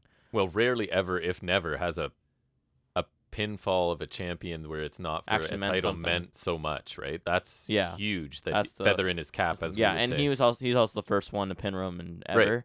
So I I like that too. The parallels are are really great, and that this is what happens when they actually build something Again, good that people would actually care about. we want to like WWE when they do stuff like this. We like it. Like honestly, something worth caring about.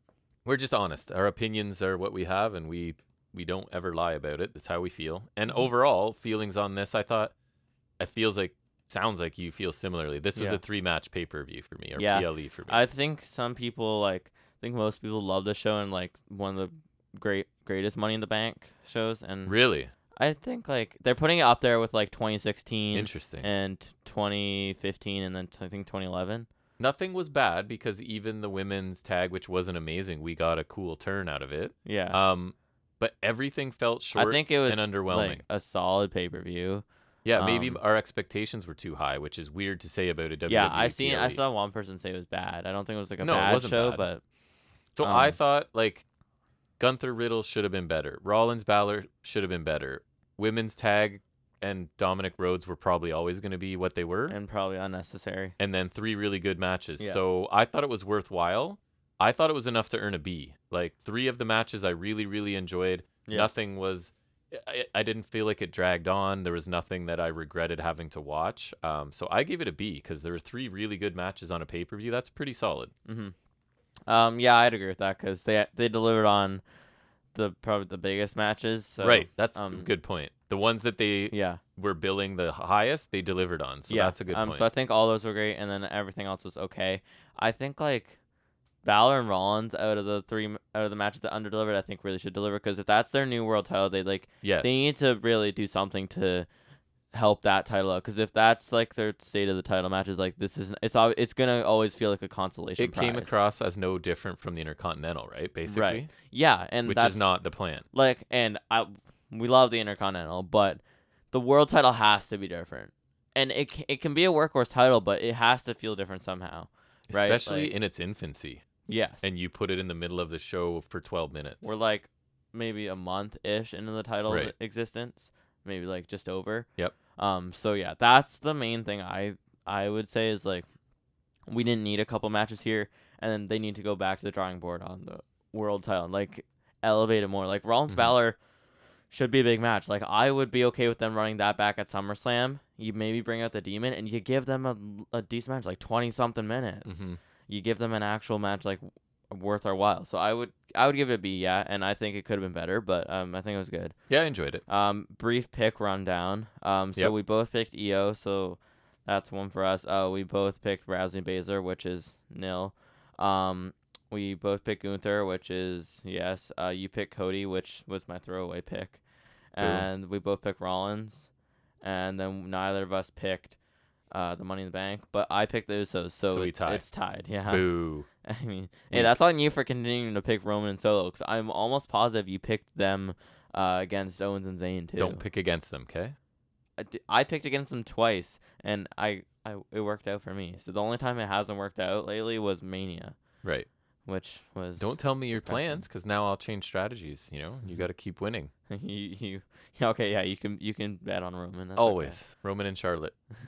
All right. Well, bet we'll on go back Charlotte SummerSlam. back to our regularly scheduled stuff, which is first thing we do is talk about this past Wednesday's episode of AEW Dynamite.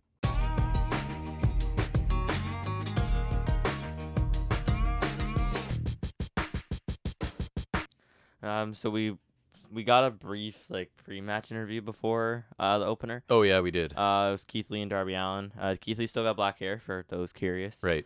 Um, so Darby said he knows Lee doesn't want a team with Swerve, and he knows Lee has felt lost in the shuffle since they lost the titles.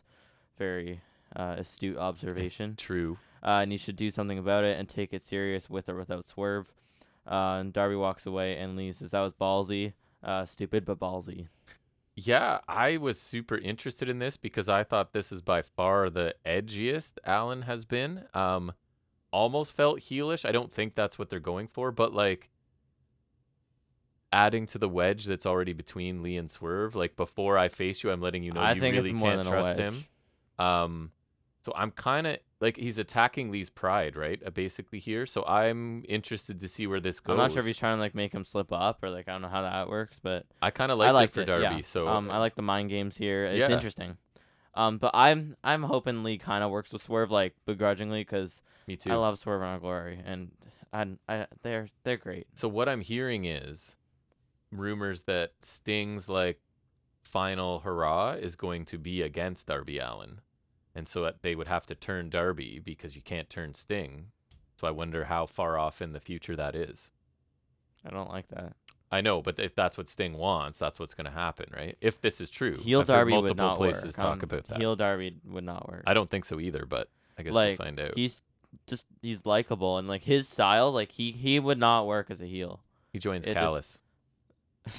Any Callus can it's help. better out. than Jericho. For I, sure. I, at this point, I'll take anyone but Jericho. but anyways, that's what Like, I've heard. I don't like that. I would like do like a tag match with Darby, and you have like build them against someone because I don't. That does that. that I does think not as work. his like last program as a singles dude, he wants to help Darby get over probably and I don't think that would help. do what he wants to do. I don't know. I think I don't think like changing Darby's character just to do a feud with him would help. I think, I mean, you could turn Singh heel You or can't like stay babyface forever. yeah yeah you can Well, uh, very few people can.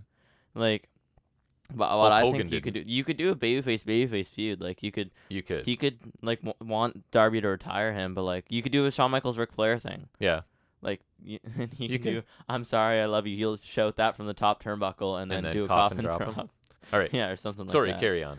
All right. Uh, so we get uh Darby Allin and Orange Cassidy versus I'll I'll do it. Uh, Swerve in our glory.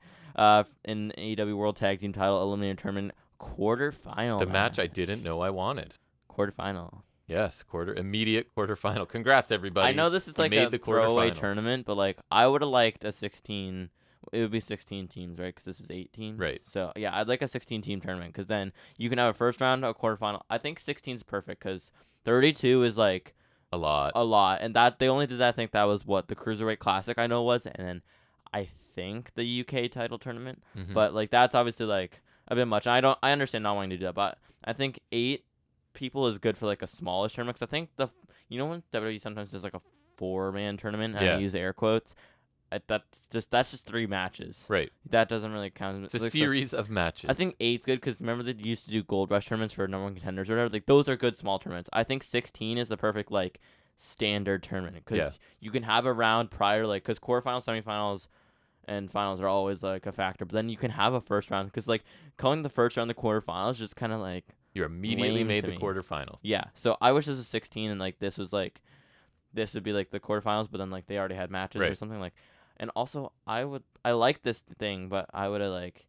It's kind of weird to have this and the Owen Hart thing. I guess the Owen Hart thing is mostly collision, so it's kind of weird actually. Yeah, this kind of came out of nowhere.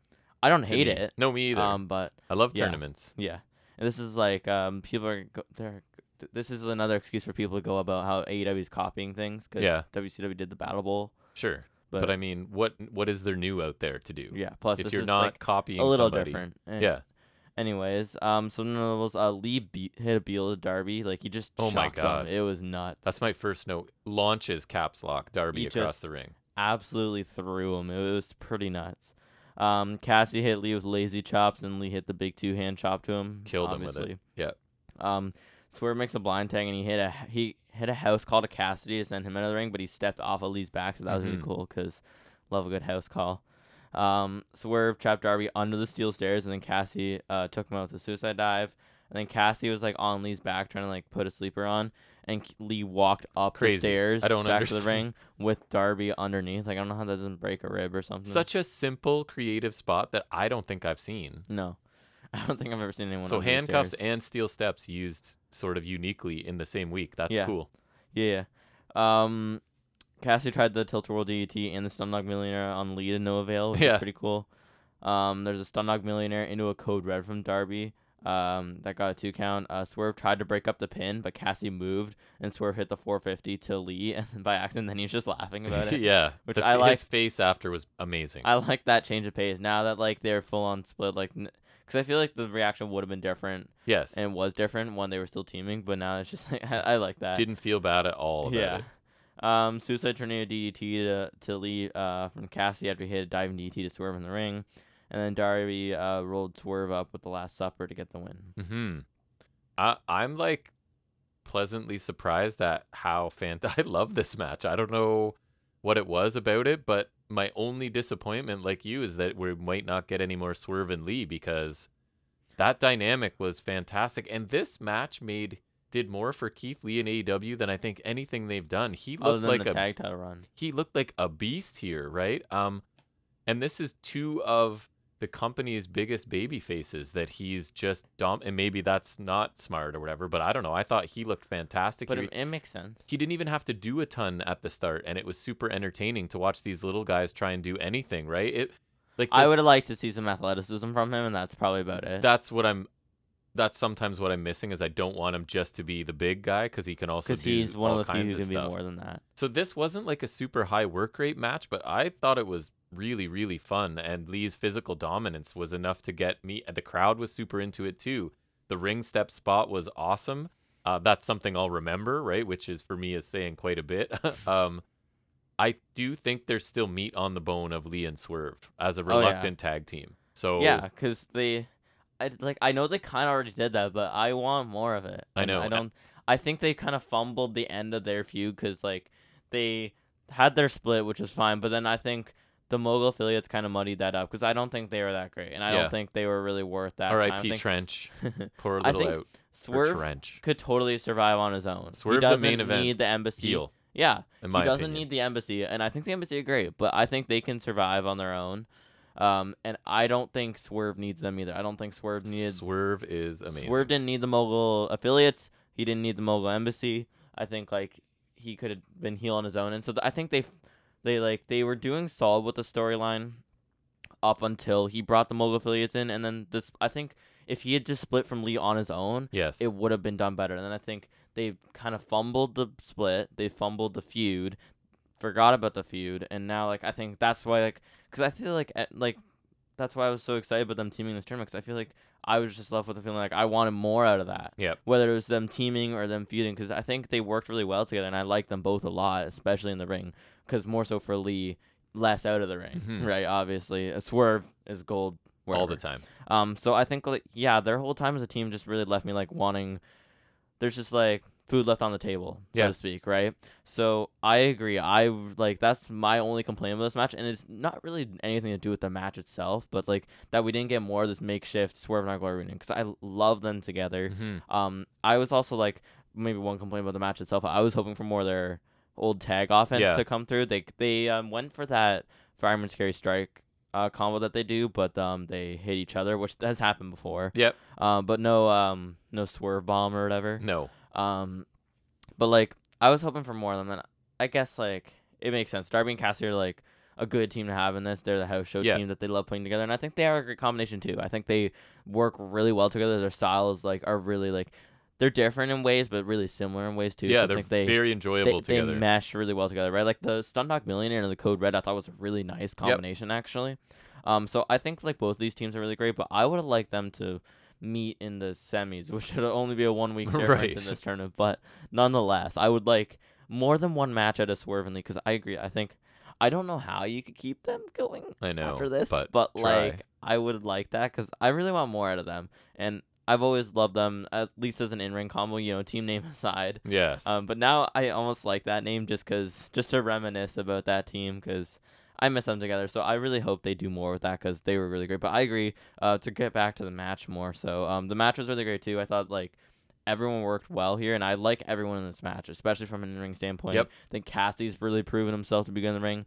Darby. Uh, has his deal like the, the the Beal at the beginning, right? Like Darby's great. Um, I always love Keith Lee in the ring, and Swerve is just he's swerve. That's all you need to say. Yep. Um, so that was really nice. Um, I think like the, um, I think you noticed too that Swerve and Lee were always blind tagging, yes. so that was kind of a cool dynamic. And that's why you're getting no combination moves either, because they're not really working together. Yeah. Right. It's two singles guys now hmm forced to work Yeah, together. The stair spot was really cool. Um, Lee just like not taking any of the offense from Cassie Yep. at that one stage was really cool. Um, I think the finish was solid too. Like I, uh, like it wasn't a crazy work rate match at some. At I some don't know, I points, th- but like I thought it was going to be a fun match, and I really, really, really liked yeah, it. I, really, got was, into it. It was well worked though. I think like not Yep. like a crazy pace, but like it was really well worked. Everyone had their time here. Um, I hope for a different result, but it was a really good opener. So I'm ex- I'm interested to see what Darby and Cassidy do next. I hope like this could spur like the reintroduction of Lee and Swerve in the same orbit, whether that's a feud yeah, or a partnership. I would like something, and I w- I would prefer the partnership. for sure. but, um, Me too. we'll see. Yeah, at least it's got me interested, and I hope they do something. I don't know Yep. because the mogul MC's not really doing much. So what else does Swerve have to do but reignite the thing with Lee? And, I you, don't. You have to use swerve. And so- it doesn't really feel like old news to me because, like I said, there was stuff left there that they could have gone Mhm. for. Like they just there was missed potential there. So I don't think it's like going back to like doing some bored old retread. I think it's like I would like to see more of it 'cause I don't think we got everything we should have gotten. Right. So, um, that yeah, it was a really good opener. Uh, I feel like we talked about that a lot, but um, that was good. I, I really liked it. thought it was awesome. and yeah, I was just really excited to s- see Swerve and Lee back. So I hope we get more out of that. Mhm. Um, uh, obviously he's involved with uh, Nick Wayne next week, but I feel like that could just be kind of a one-off because they had an indie match. So Mhm. hopefully we get more Swerve and Lee. I think it's a missed opportunity. Uh, but next we get uh, Darby Allen's back, but I think it's obviously because it's a pre-tape thing. Uh, he was talking about uh, Nick Wayne, Yes. who's coming in. Um, They signed him at 16. yeah, for right? anyone who doesn't know, I think he's a, well, he's a kid on the Indies who's they signed at 16 because his dad was a wrestler, and I think Darby's got connections to him. But yeah, so Darby a was talking wrestler about and trainer and stuff. yeah, wrestler and trainer. Uh, but so Darby talks about his history with uh Buddy Wayne, who's Nick Wayne's dad, and his history with Nick Wayne, and then the story of how Nick came to get an AW contract. I didn't really get into the details because there's just like kind of a lot here, but just kind of generalizing. Um, there were some brief highlights of Nick Wayne on the Indies, and Darby says he's 18 now and he's ready for it, and so we get it to be continued. Yeah. And so he'll be debuting next week against Swerve, so that'll be interesting at least. Uh, yeah, I thought this was awesome. I've seen Nick Wayne probably three or four times, and yes, he's just a scrawny kid, and I was watching him when he was probably fifteen and sixteen. But like, it's a it's the classic kid that like grew up with access to a ring, right, and a dad who is a coach and trainer, and so yeah, dad died when he was young, and there's photos of Darby with this as a young kid, and Darby saying like, I decided I was gonna watch over him. yeah, and I like the real make sure history that here. he got whatever he deserved in this sport and industry and whatever. So uh, I thought it was an awesome way. And because I don't think Nick Wayne's great promo wise, this is a really great way to introduce him to Yeah. fans without having him speak himself. yeah, I like um having like a hype vignette or two because then Yes. it's not like some random guy showing up, right? Like, and pe- you can kind of like, especially this one being as informative as it was, I Yeah. think, uh, is really helpful because I feel like most people probably won't know. and even then I don't know like a lot of it. I just I remember seeing that they signed him and like I know the So- general He's super smooth. things about it. super like indie style, like the indie indie style. And yes, he's a scrawny kid, but so was a lot like Zack Saber Jr. was Darby a scrawny Allin. kid. A lot of scrawny dudes, right? So um wrestling ability to the age ratio is like off the charts with this kid, right? So uh, like hit the floor is really high. He's he's already knows what he's doing and the ceiling is is huge for Mhm. him. So uh, Yeah, that's so, cool. It was cool. Um, I'm interested. At least I'm hoping like he really delivers because I'd like I would hope it's not like underwhelming. think or you'll like anything. him. I hope it's good. And um, well, I mean, he's working with Swerve, so and they've how wrestled bad's before. it gonna be? That's probably why Yeah. they're starting them there cuz they've wrestled on the indies before And it's Swerve. and it's Swerve. It's just it's Swerve. That match could be crazy because that's two super fluid people Hmm. running around that Yeah, ring. that'll be cool. Yep. Uh, next we get uh, Jungle Boy getting an interview on upon arrival, looking less like a TV character. yeah, Um, Jungle Boy says last week was ridiculous, and if Hook wants to handle it, they can ha- they can in the ring like professionals. Uh, he's going to Tony Khan to demand a title match. Um, Hook jo- Hook jumps Jungle Boy before he can leave. Then Jungle Boy gets back in the car and escapes. Um, I thought it was fine. I thought he sounded like okay again. Uh, I don't I don't think it was bad. Um, I kind of like that like he kind of keeps saying like they'll handle like professionals, and he's gonna beat the crap out of Hook, but then he just kind of scurries off Yeah. anytime he can, which is basic, but I think it works well enough for me. Um, I guess like why handle the ring can seem noble from his point of view, like with heel logic, but it can also be like that like you could look at it as like he's keeping Hook off his back till he's ready for a match. Mhm. Like it, it could seem noble but also not. yeah. Um and the only thing I really didn't like was he's gonna ask Tony Khan for a match for a title that's not sanctioned by the company. Right. Like I would understand if Tony Khan needs to clear the match itself because obviously he's booking matches on the show. Yeah. But shouldn't the title match He be should up be like, to yes, you two are having a match. Whatever is on the line, that's not up to yeah, me. There's shouldn't nothing Hook, I have. yeah Hook should decide if Right. the title's on. I the have line. nothing to do exactly, with that. Yeah. Yeah. Um. Yeah. I g- It's a way to further the angle with Jungle Boy and Hook. Um. And he didn't have to talk as much as before because I don't think that went well. So I thought this was a Hmm. smarter choice. But like, just pointing out, and I like Jungle Boy. He's gone from a feud with MJF to one with Hook, right? But I think they're just kind of backing him up to start with this heel and, Yeah. and yeah, grow yeah. this character, right? So I, I was fine with it. Hopefully it works out. Yep. Uh, we get we got a quick recap of MJF and Adam Cole's history, and then we get a segment of them working out at the gym. Um, so when they're in, uh, Cole says he'll spot MJF, and he goes on his phone while MJF benches. Yep. Um, MJF makes a fat joke about Puff, uh, who's working out, uh, indie wrestler around here. Who we've seen, and I, I like I Puff. don't remember when we've seen him. We saw him at he wrestled Aurora GCW. I don't think I was on that one. I was. on that Oh, one. Nate That was the there. one, Ah, that's right. You worked. Yeah. Yeah. Um, He's so yeah, pretty good. He made a fat joke to Cole, which is kind of funny. And then Cole says, "You can't say stuff like that." And then they both say he reminds them of Tony Schiavone, which is pretty funny. Their their their shared hatred for Shivani makes me laugh. Yeah. yeah, that was funny every time. Uh, Cole benches what MJF just benched, and then he says, "What's next?" Hopefully, we get more then. Yep. Um, I really enjoyed this first for a little bit. Um, good for Puff as well, getting a little. I appearance made a in. note of that so- too. Good for Good, Puff. good, good for Puff. Absolutely. Um, I hope we get more little bits like this. I thought it was really amusing. Um, I love that the main bonding thing, the only bonding thing, the only legitimate bonding thing between them is that they don't like Shivani. right.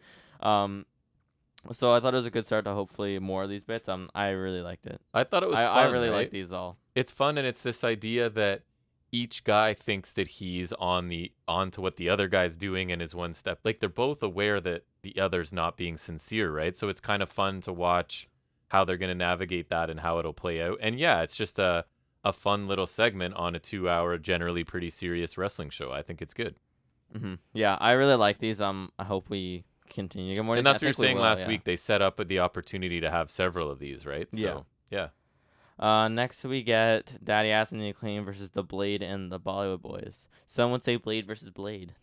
Eh.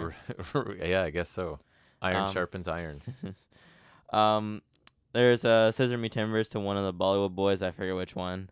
I don't. I know their names. I just don't remember which one was which. Um, Bowens hits Blade with his typical strike combo. Uh, there's a Katara crusher to one of the Bollywood boys from Bowens. Uh, Billy Gunn hit a Colossal Gervs here, so He did. Excalibur said. That was, I thought that's Billy Gunn looks humongous Oh, next to these kids. Um, then Caster picked up them with a mic drop. Uh, Harley Cameron said something about having a music video. I didn't want to recap it 'cause it was horrible. So, Uh, the only funny part was when she said, "See you later, Bowens." so she. I thought that was funny. yeah. Um, yeah, this was just a trio squash to get the acclaimed on TV. I don't really have much to say about the match itself, but I actually think that Harley Cameron. So I'm going to make a comparison here to Kiana James, right? They're both being sort of given not great stuff to say. I think Cameron pulls it off at least. Has seems to have some talent to me. Um, she's more believable in her ridiculous role here than I find like not to pick on Kiana James, but Kiana James as like businesswoman in NXT, right? And I think they're kind of comparable. So I don't know. Like, I don't care about QTV. I don't want anything to do with the group, but I don't think she's doing a bad job with what Oh, she's I don't been like given. it. No, I don't. but I think that's what she's. I think I would how hope she's so. coming across to you is how she's supposed to come across, I guess. I Right? would hope so. and yeah, in that 'cause- sense, she's doing a yeah, good her job. voice is pretty awful. right. I think that's the point. I don't know. yeah. Um, I don't understand why QTV have an issue with the acclaim, but it kind of sucks. Um, feels like a rampage read best, or more appropriately, something that would have been on Dark. Yeah, you you know a group's not in a good spot where I'm disappointed. Like, oh no, the acclaimed have to deal with them, right? Like, or Well, if if you're that dealing was, with um, the factory yeah. or any of those, like, oh, you're in the orbit Yeah. of those guys. You're like, like this is harsh, and I apologize, but it's like you're circling the bottom of the toilet bowl, right? About to be flushed down, right? You're at the very bottom in the same orbit as those guys. So I don't like the acclaimed being involved, but I, maybe they just need something to do, right? I guess it's a win. Mm-hmm. Um, yeah, I, it's it's something, I guess. Uh, next we got Moxley promo vignette. Um, he was talking about how he's known Eddie Kingston since 2009. Uh, so they've accomplished what they wanted to in this business, and he doesn't like how uh, Kingston is always complaining about the next generation and stuff like that. And he says they built the next generation, and he ended up telling Eddie to answer his phone. Yeah, I really like this. Um, oh yeah, I I really liked it a lot because I think he's always pretty near flawless on the mic, but I Yes. like the added realism that's here. Um, and it's like Eddie, you just you always get in your own way, and if you just got out of your own way, you'd be which I a world swear he said champion, before too, right. which and I just like. like. you're always finding something to focus on. It's the fans, it's the young guys in the industry, it's whatever, it's whatever. Just focus on your thing, and you'd be there by now. Yeah, So it's like begrudgingly offering him advice because he loves him at the end of the day, even though they're feuding and whatever. I So love when they're in the it's- same orbit 'cause they have such a great dynamic that's just Yes. really grounded, and realistic, and complicated. I think what you're saying is pretty spot on. So I, and I really like it. Um, I love the Mox, the Mox's ending line that just like tell him to answer his phone. It Just I like the simplicity of that. yeah. I don't know. I, I really like it. Um, and And it- everything he's saying is completely logical. And it also explains like I need to say it here in this interview because he won't pick up the phone and hear it from me. So maybe he'll hear it here. I don't necessarily want to air this publicly,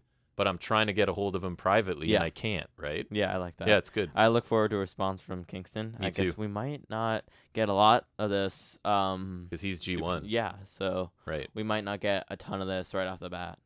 But they they can let things linger. Yeah, They're yeah, good yeah. enough. Uh, Matt Hardy gets a tag partner for the thing. It's Jeff Jarrett. Uh, my second note, um, I, I s- put two notes. One, at least they learned from the mistake of not announcing the names drawn the moment they were drawn.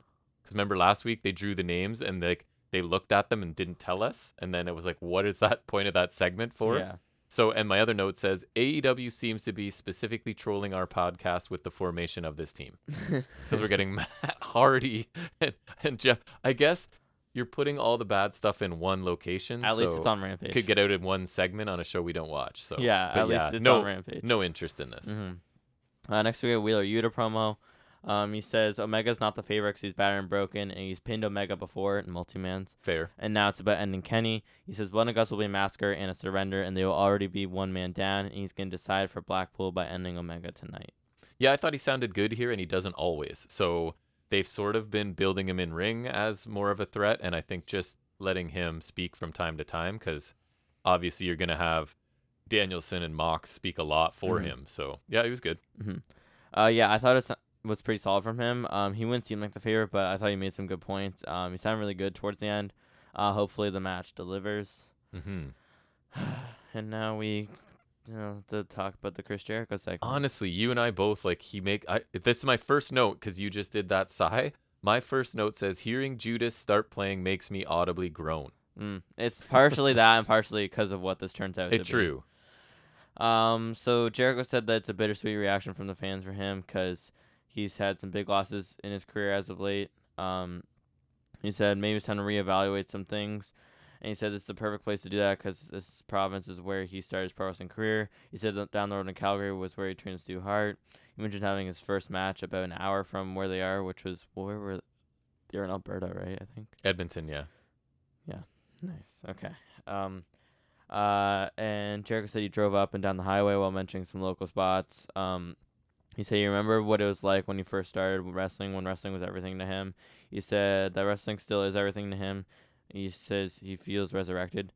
Wrestling or sports entertainment? Yeah, right? Mm. Hmm. Uh, he says, "Time to be a better Chris Jericho, maybe the best version of Chris Jericho ever." No.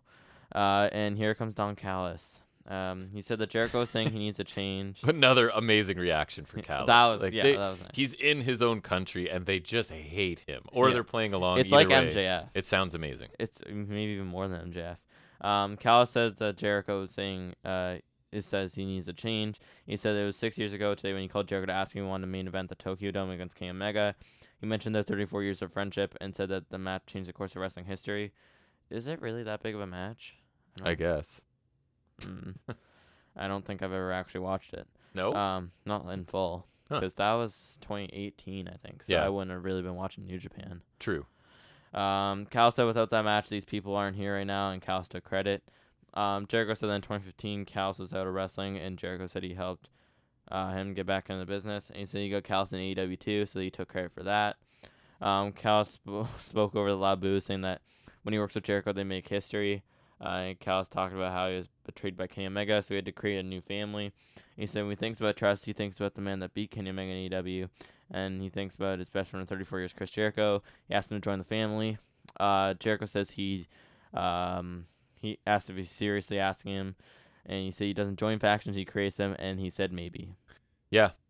So I'm gonna go with what pretty much my notes verbatim here. So first note: When is it Jericho's turn to not be on TV? Then it's a lot of questions. Why is Jericho cutting a babyface cro- promo so much pandering to the crowd? Uh, Jericho as a face? Question mark. No payoff to Jericho Guevara tension. Of all people, Callus recruits Jericho. We had a segment this long just to have Jericho say maybe, and, and then I had Jericho cannot in bold join Callus's family. Darby with the heel segment, Jericho with the face segment. What is going on? So uh, this was too long. First of all, um, I don't understand. Just looking at it, if it, like kayfabe wise, I hate using that term, but like, why does Callus want Jericho? Of all the talent, Other on than that, this they were roster? friends. I don't think that's a good enough reason. and Jericho is in a group and the head of a group and what's going on. Anyways, just too many questions, not Yeah. enough answers, but did not enjoy. It was weird because he sent him back to babyface here, which is random and no sense because he's been the opposite of that lately. And then isn't Sam- Sammy supposed to be babyface turning, but now Jericho is. It's weird. I don't get what's happening here. Uh, Cal's Same. coming out. It's always great because the reaction. Yes. But he couldn't quite save um, it though. yeah, however, I cannot stress enough that Chris Jericho cannot be allowed to in the Don Callis faction. It's just a horrible idea. Jericho has his own faction that he can stick to because it's literally named after him. Right. It's literally a faction Good all about point. him. He can keep that. He can go sports entertain elsewhere. Because the second he links up with the Callis family, it would surely cease to be the Takeshita Protection Squad it's promised to be, and Takeshita would just be the Japanese Sammy Guevara to Jericho. Yeah, and we do not um, want that. And I do not want that. Takeshita as the crown jewel of Callis family makes sense. It's a great concept. It's more interesting, and I love Takeshita.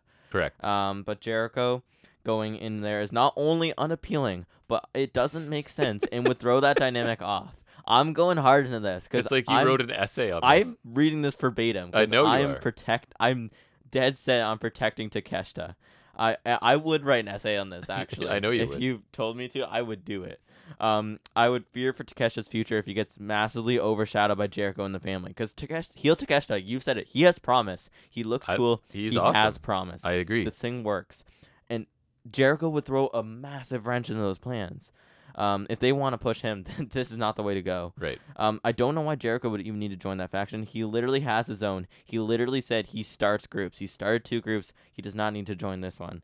Um, Jericho is past his prime. I don't need him stinking up a new promising group when I'm already tired of Jazz. No disrespect to Jericho, but I think you know what I'm saying here. uh, Jericho does not need even more TV time. I feel like you get that sentiment, and Takeshita does. I would argue. Uh, Cal should be recruiting uh, more promising talent like Takeshita, ones that can protect him, protect Takeshita, not Takeshita protecting Right. Jericho.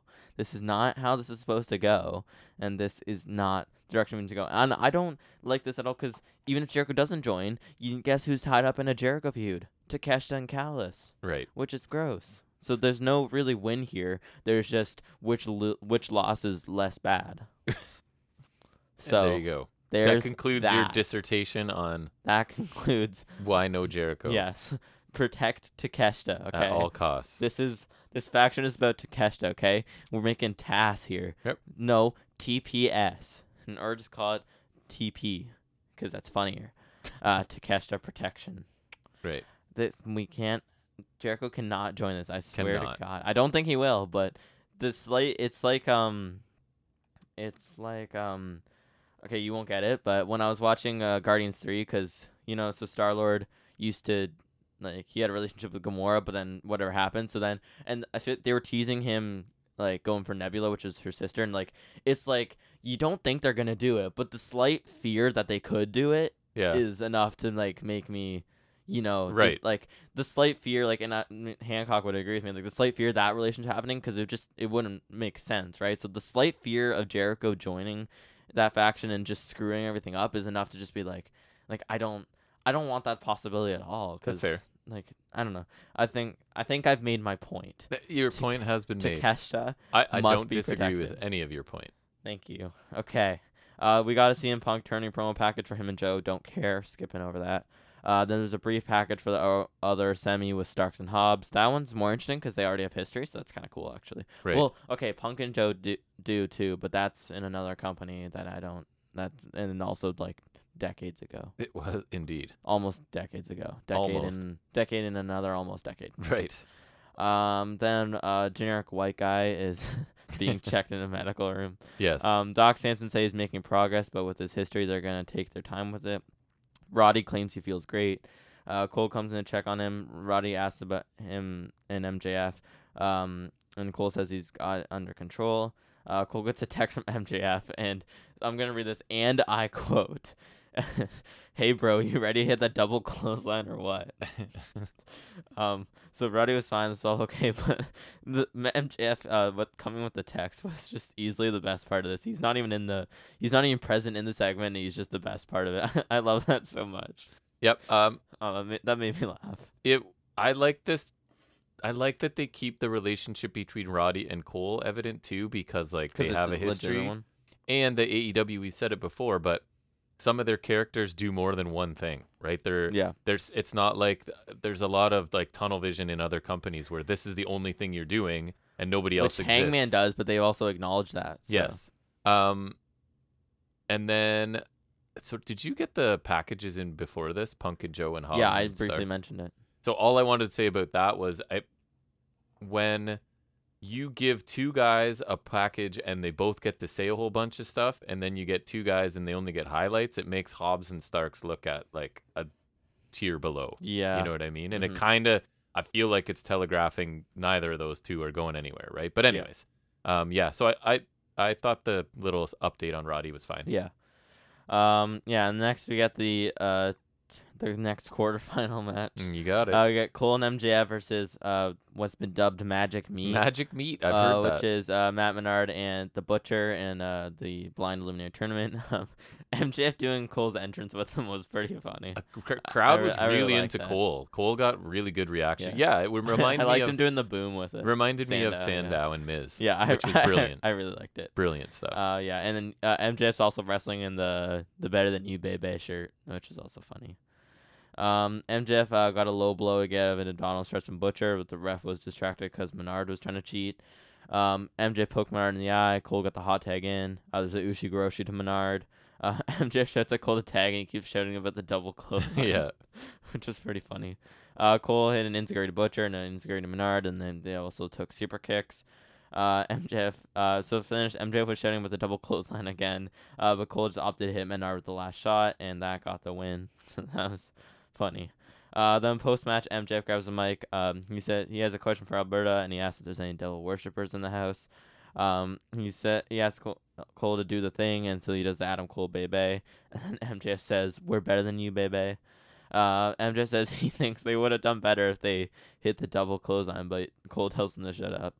Uh, and then MJF says he thinks everyone would like to see him have another uh, bro sesh uh, this weekend, and Yep, Cole why not? says, "Why not?"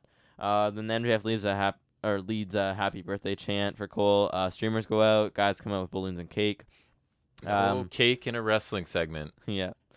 Uh, MJF sings a happy birthday song, but Cole cuts him off saying, "Uh, we get he's a good singer because he was doing like the whole like oh yeah, he uh, was trying real finding hard his to pitch. sound. Yeah, good. that was funny. Uh, he, he doesn't sound bad. no, no, he um, can sing. And he says, uh, "Max has done more than enough." He says the last thing is to do. m- t- Last thing to do is to make a wish. Cole blows out the candles. MJF says the camera's gonna shove Cole's face in it. Cole turns it around on him, and MJF laughs it off while licking cake off his face. And then Cole says, "Thank you, my friend," and leaves, which I thought was kind of cool because it's kind of The visual of uh, putting both- in doubt the that two of them he's in party legit. hats made Yeah. me laugh too. Yeah, Uh, j- these guys are really fun together, right? Like they're just a, I saw some people not liking this. and I'm I like, could I don't see know How that. you, I could see it being could see but I polarizing. don't know how you.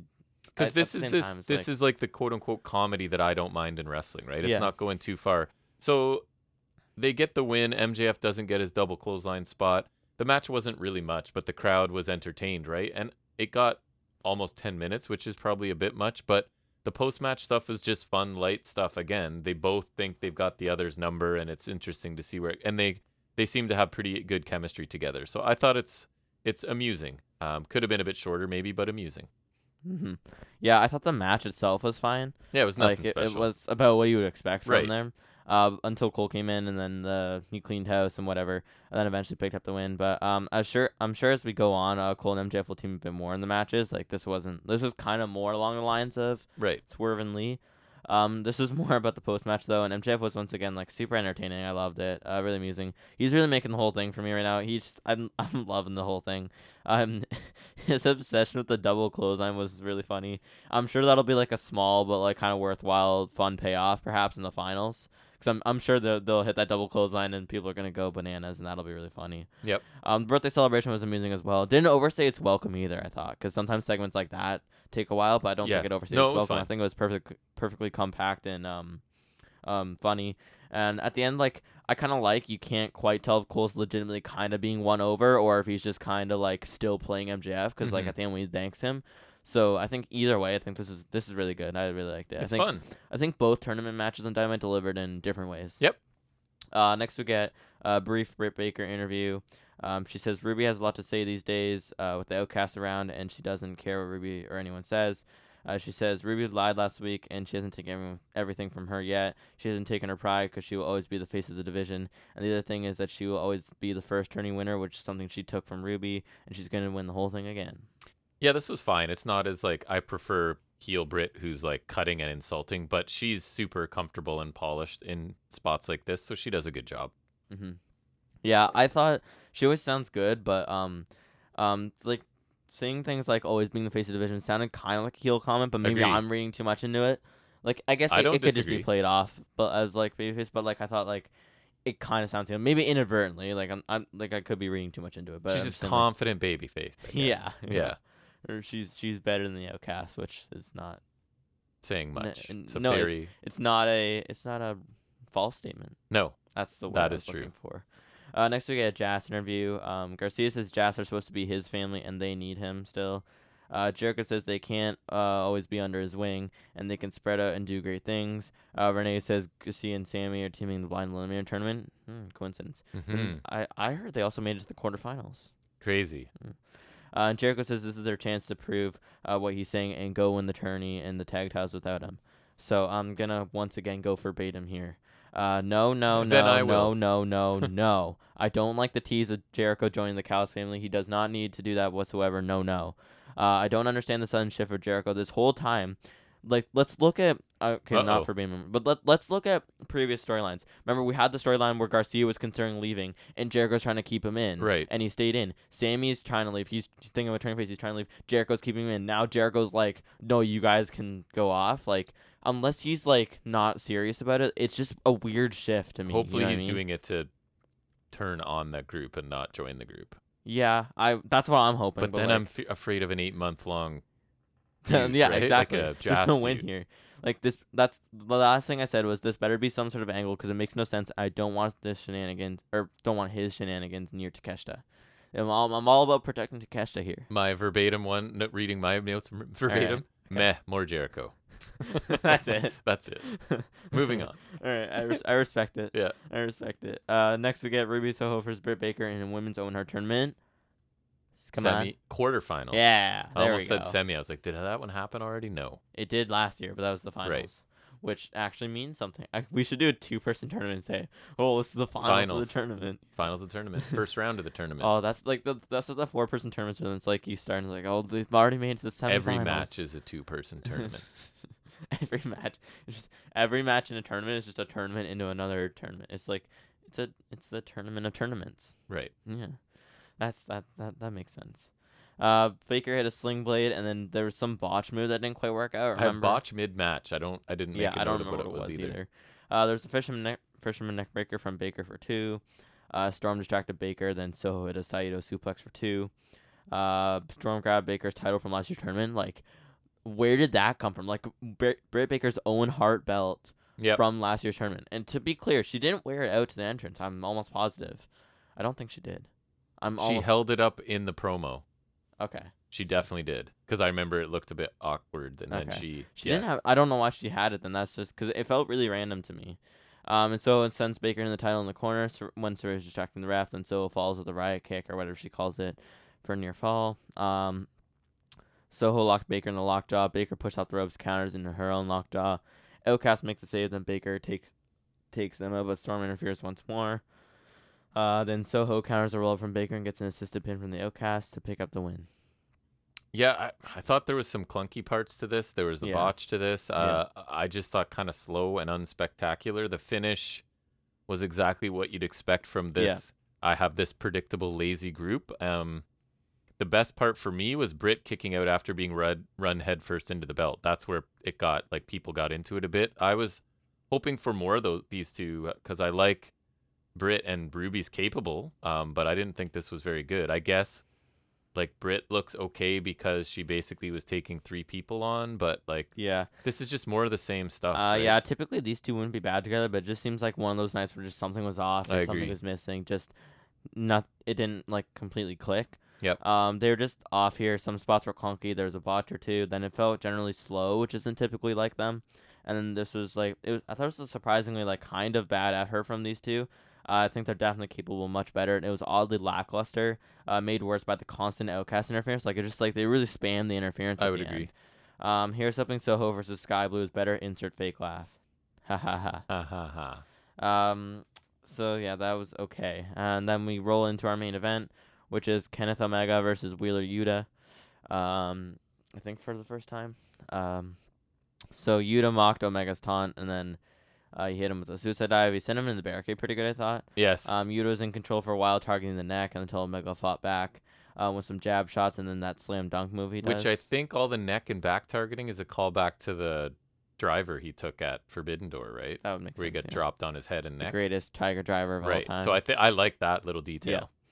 uh, Fisherman Buster from Omega for two. Uh, there's a big superplex for two from Omega. Uh, you had a stalling dragon, I think it was, or like kind of the wheelbarrow kind of position, I think. thing. Could be. I don't remember. Um, Omega went for the one winged angel, but Yuta got out and got in the seatbelt pin for two. Um, That was Omega cool. hit the powerbomb knee strike for two, uh, which was pretty nice. Love it. Uh, Mega lined up a V trigger, but Don Callis makes his way to the ring. Uh, he was being held back by security, and then, uh, with but the ref distracted by Callis. Takeshita came in from behind with a blue thunder bomb, and then Yuta pinned him for a two count. Um, then the finish, uh, Omega did eventually connect with the one winged angel uh, for the win, Yeah. naturally. Then Claudio ambushed Omega, and Takeshita joins in. Hongbuck come in with chairs to attack Claudio, followed by BTE trigger. Then Dark Aura stopped Hangman from hitting Claudio with a chair for some reason, and then just cuts out. Yeah. I don't know if that's on TSN or that's on EW, but that's what we've got. Right. That's all we saw. Um, so you had Yuta p- had pinned Omega at double or nothing, right? So the mat matchup kind of made sense I think coming I thought he from pinned there. him on something else too, but no, no, I think it was just that. Um, and then you had Omega's injuries from that move, probably giving you to the opportunity to be in control and like showcase himself, which I think is smart too. It's like he's facing a depleted Omega, so he can get more in than he might normally, right? and you get Omega picking up a quality win because Yuta's been booked pretty strong lately and battling through injuries and stuff for Omega. Um, he looked great when he got control, and then I liked it because Yuta would still find a way sort of to attack the neck again. So I thought the last few minutes were really entertaining. A very good match, not like top tier main event or anything, but like a very good match where everything made sense, and I thought the crowd response was pretty Mhm. strong and enhanced it too. Yeah. So it was good. Yeah, I thought it was pretty good as far as main events go. I like the use of Omega's injuries from the rematch of the century, as I'll call it. um, I think the only major thing was his lacking like a bit of a main event feel, but like Right. I, I like that Yuta's at least getting the spotlight too. because uh, here on his own, so I think that's pretty cool and it's not a big deal. Um, Yuta did well attacking the neck for most of the match, and then Omega fought back, and they had decent back and forth. I thought I feel like it could have gotten a little more time, a little better with um a little more time, but.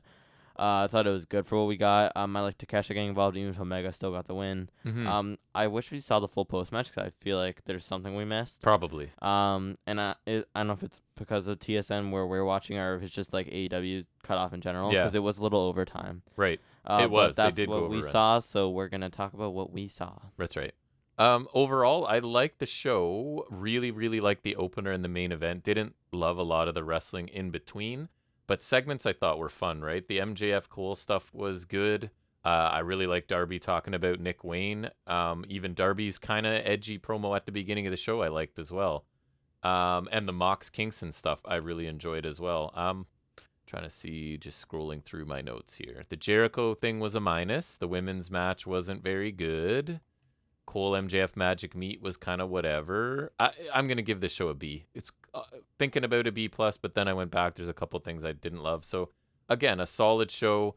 Really liked the opener was probably my match of the night. Main event's good, and then several entertaining Mhm. and realistic segments along the way. So a good Yep. show, I thought. Yeah, I thought it was a pretty good show as well. Um, I really enjoyed the opener, as did you. Um, and I think the main event was pretty good. And then other matches, like I think, I think those are the only really notable matches. Um, I think like for a TV match, I think the opener is pretty worth checking out. Yep. Um, so I think those two matches really delivered, and the rest of them were fine to not great.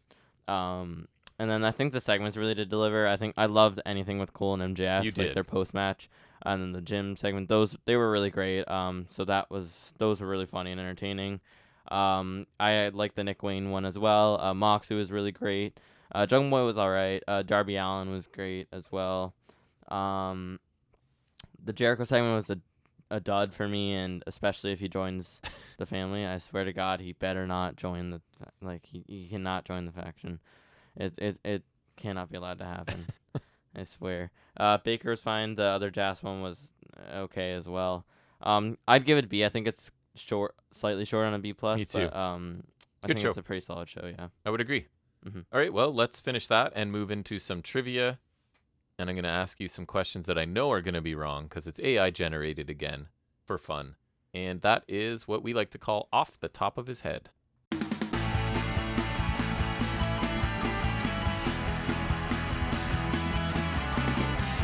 All right, so I asked AI to generate for me 15, I don't know why, just this came to my head and I wanted to do it, so I did it challenging multiple choice trivia to identify 15 WWE E Attitude Era mid card wrestlers. Just cuz I was feeling mid cardish and That's I weird. try I wanted to limit it to an era cuz I love mid carders and then I wanted to limit it to an era. And a lot of these are not good, so it, this might not take long, but we'll see where it gets us. it, first question is it bizarre, ready? Which wrestler portrayed the character Al Snow during the Attitude Era? What, what do you want me to say? Do you Like, want options? Leaf Cassidy, Al Snow. What, I know his real name, but I forget. So, you, so you you're already too good for this. Your options are Mick Foley, Terry What? Taylor, Steve Blackman, or Bob Holly. no. Steve Blackman is there. So according to this, Steve Blackman played Is Al, Snow, but okay. Leaf Cassidy is more correct. That was his. Uh, this one's easy. Who is known as the Big Valboski during Attitude Val Era? Venus, or maybe Steve Blackman. I don't know. Awesome mid Carter. They got that one right.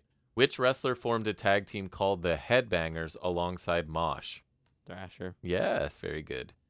Who port Ready? Another one like the first one. Who portrayed the character the Blue Meanie during the Attitude I Era? don't know his name. Is it Raven or Perry No. Saturn No. or Stevie Richards no. or Tommy Dreamer? no. Who would who do you think the AI thought it was? Stevie Richards. Right, because it's the closest because affiliate. BWO. Right. Uh, which wrestler was known for his European champion gimmick and the catchphrase "Oh, you didn't know"?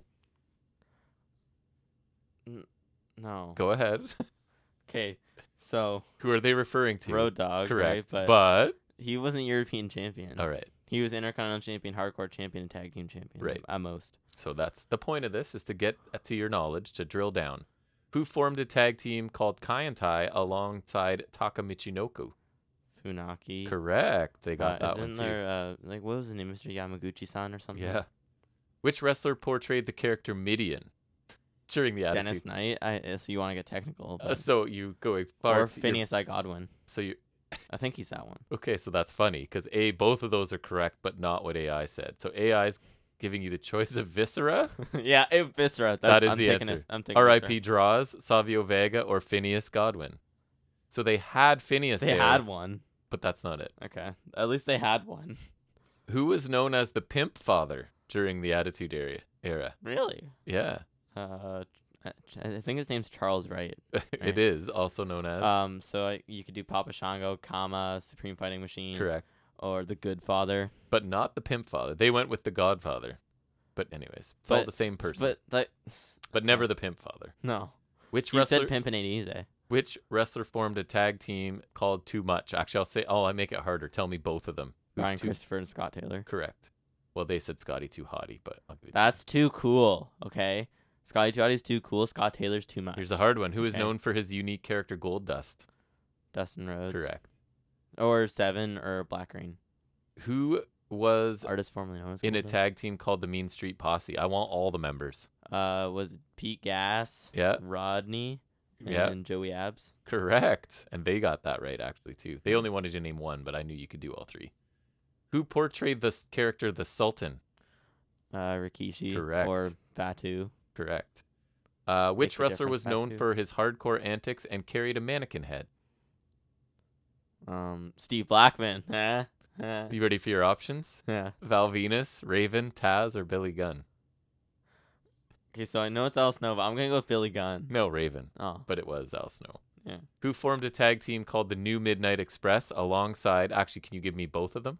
it was Bob Holly and someone. Correct. I don't remember Mm-hmm. who. Oh the my other God! One So we was. have to trust AI because they're saying. If I give you options, we'll see. Okay. Bart Gunn, Al Snow, Steve Blackman. Oh, it was Bart Gunn. I Okay, think. they said Bart Gunn. Hold on, I believe that's correct, just because I actually lived it. I think it's right. I'm too. pretty sure that's correct. Uh, yeah, it is. Okay, Which- I, that that makes sense. I I knew that, but I forgot. You already answered this one. Which wrestler portrayed the character the Good Father? What's his real name? Charles Wright. Yeah, yeah. it. Godfather, comma Papa Shango. You nailed it. So not a great showing by AI in the mid card stuff, R- but they really, got a few. really weird one. They got a few. All right, so we'll go back into the week of wrestling, talking about what we watched and from what we watched, what we liked and didn't like, in what we call high spots and rest holds.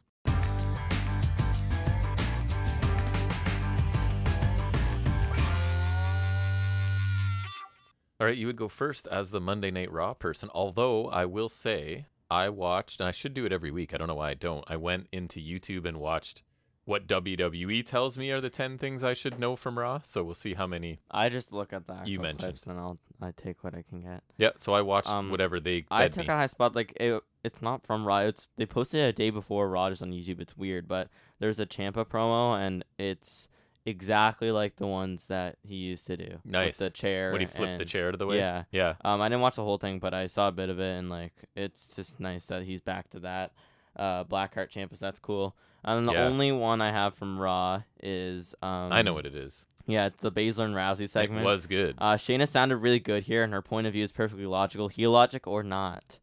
I well, when the think first thing she came out and said was like, "I'm pretty sure I speak for everyone. I say we don't want to hear you cut a pro." she actually basically got talk- cheered, it was so yeah, weird. and that's the that was the Um, only. but more weird than part. that, this actually felt like this genuinely felt like some of the spotlight I've wanted for her for three years. Yep. I've been campaigning for this for three years, and this feels like a potential start. it does. uh, and like, and I mean that genuinely, not just h- not hoping for it. I mean, I am, but it's just un- we it were felt talking like about something. it before we started recording. It's unfortunate that it kind of feels like it's because okay, Rousey's on her way out. So Yeah. what can we quickly get some benefit? Oh, she can her teammate can turn on her, right? yeah, Rather than like a hey, you know who we should really build because she's freaking amazing is Shayna Baszler. yeah, that's that's not where this is coming from. Probably not. Uh, the only nitpick I had was here is that like because Rousey's rather unpopular, Baszler, the heel, Is is getting, getting cheered. She cheered. is, like at least like a decent amount, and you uh, can't which blame I find them. amusing more than anything. No, um, and Baszler also need her pretty good at the end.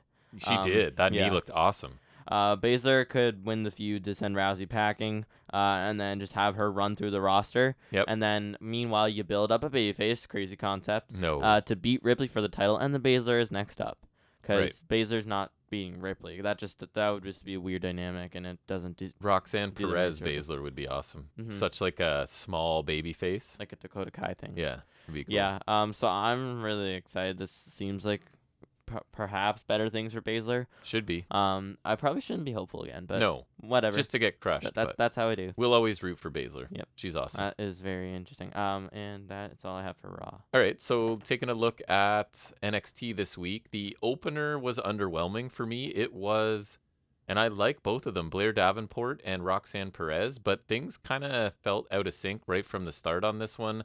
There were some awkward things. Roxanne's dives really had nothing on them. Um, I feel like that's been a thing before. I couldn't get into this just even though I was interested in it on paper. There was something the story was that Roxanne took a knee to the head while up against the steps and never really recovered. Um, Davenport hit a Falcon arrow, a bit of a rough looking one for a near fall, and then two Kamagoyas that looked pretty good actually. Um, so she picks up the win after 12 minutes, right? So your opening match on NXT is longer than three consecutive PLE matches, which I think is strange. But, anyways, these two have better matches in them. I was a bit surprised at the finish and how clean it was because it was knee knee and it's over. So I don't know. It looks like they have plans for Davenport, and I don't know what's going on with Perez, but it seems like she's been sort of slowed down a little bit. Hmm. Uh, no- something else I didn't think was great. Ivy Nile speaking to Mackenzie about the creeds Oh, I thought that was being not good. focused for I their- heard a bit of it. It for was- yeah, you not good. didn't love it. For the loser leaves town match against the Dyad, Stratton interrupts her. Um, yeah, I have you in this note? It says Stratton sounded good. Niall continues to sound really unnatural and uncomfortable. Brackets. Even Jack said something about it yeah. because you watched a bit of this with me. Um, high spot, and we mentioned it, kind of referred to it in uh, when we were in the opening, and it, that was Baron Corbin pre-recorded package that I thought was really cool. So Yeah. it was a pretty thinly veiled critique of all of the main roster characters that he's played for Yeah, and the he was last, th- I think he said eight Burning years. aspects of them, like he Yeah. threw the crown and the lone wolf jack, and he was talking about like, what was it like? You thought bringing back like the going back to his roots last week would help him out, Right. But like he's not, he's gonna start fresh or something like yeah, that. he's going. He's just burning it all down, and he's going to rebuild. Hey, and- hey, hey, no, no. Mhm. Um, so it was something like he has money, fame, and the family because it's there's little bits of him in a fancy house and stuff, like clearly living well, but he doesn't have the reputation he wants. He said he's been considered like consistent, safe, and good, but wants to be feared and respected, right? So then, yeah, he burns everything down in his furnace or whatever. Yeah. Um, I really like this. me too. Just um, I just kind of caught it, and um, I really liked it. me too. It was interesting, and it makes sense. And I think it's like basically what I was saying last week. He could be a really convincing, dominant big man in NXT, right? He can be really useful in developing younger talent because they can wrestle an accomplished, experienced big guy, right? Because you're going to get a lot of that on main roster. There's big dudes there.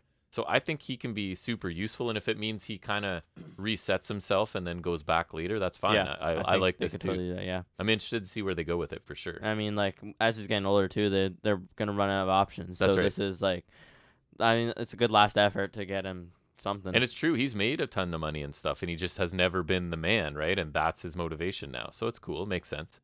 Uh, another thing I really liked was Mustafa Ali taking on Tyler Bate. Started off slowly, built into a really good match, and the story of this was that they are just incredibly evenly matched and would almost go like move for move at times. It was kind of like whatever you can do, I can do it too kind of thing, which was fun. Um, and Ali's leaning into working as a heel here, and he won. Both guys were kind of standing on the ropes. Um, Ali ends up crotching bait bait on the ropes and then nails absolutely nailed the 450. yeah, it was kind of like one of those cheap, not cheap things. Yes. It's like it's not illegal, but it's also not the most noble way to win a match, right? Yeah, so kind of like that. um, this got 14 minutes, and I thought it was really good and what you'd expect from these two guys. And Ali as a heel is interesting as long as it's like he has some character ve- development and a reason for being a heel, not just like, even though he's not a foreigner technically, right? He's from like Chicago or whatever, right? But uh, it- hmm be a heel, but have some sort of reason for it, please. Yeah. Um, don't just make it that he looks like he should be in Vince's opinion. You know what I mean? Um, after the match, Ali spoke to the camera saying he's challenging Wesley for the North American title at Great American Bash. Um, rest hold, I think you saw this as well. Um, Tatum Paxi and Kalani Jordan. I think in ring debut for Yeah. Kalani Jordan. Maybe a Nuss level up. I don't know. Um, I don't know. so who's accompanying Kal- Kalani Jordan? Uh, an experienced veteran who's gone to the top and is now helping the young ones. That's right. And has um gymnastic experience, right? So it's Dana Brooke uh with her. So this was only 3 minutes. I wasn't impressed. This is um it re- these are the matches that remind you yes, this is a developmental company, right? Yeah. Um Jordan won with like Not in a uh, good way. A stun dog millionaire, wasn't it? Yeah. Yeah. Um and then Jade came out and She won with the move that Cassidy does like three times in a match. yeah.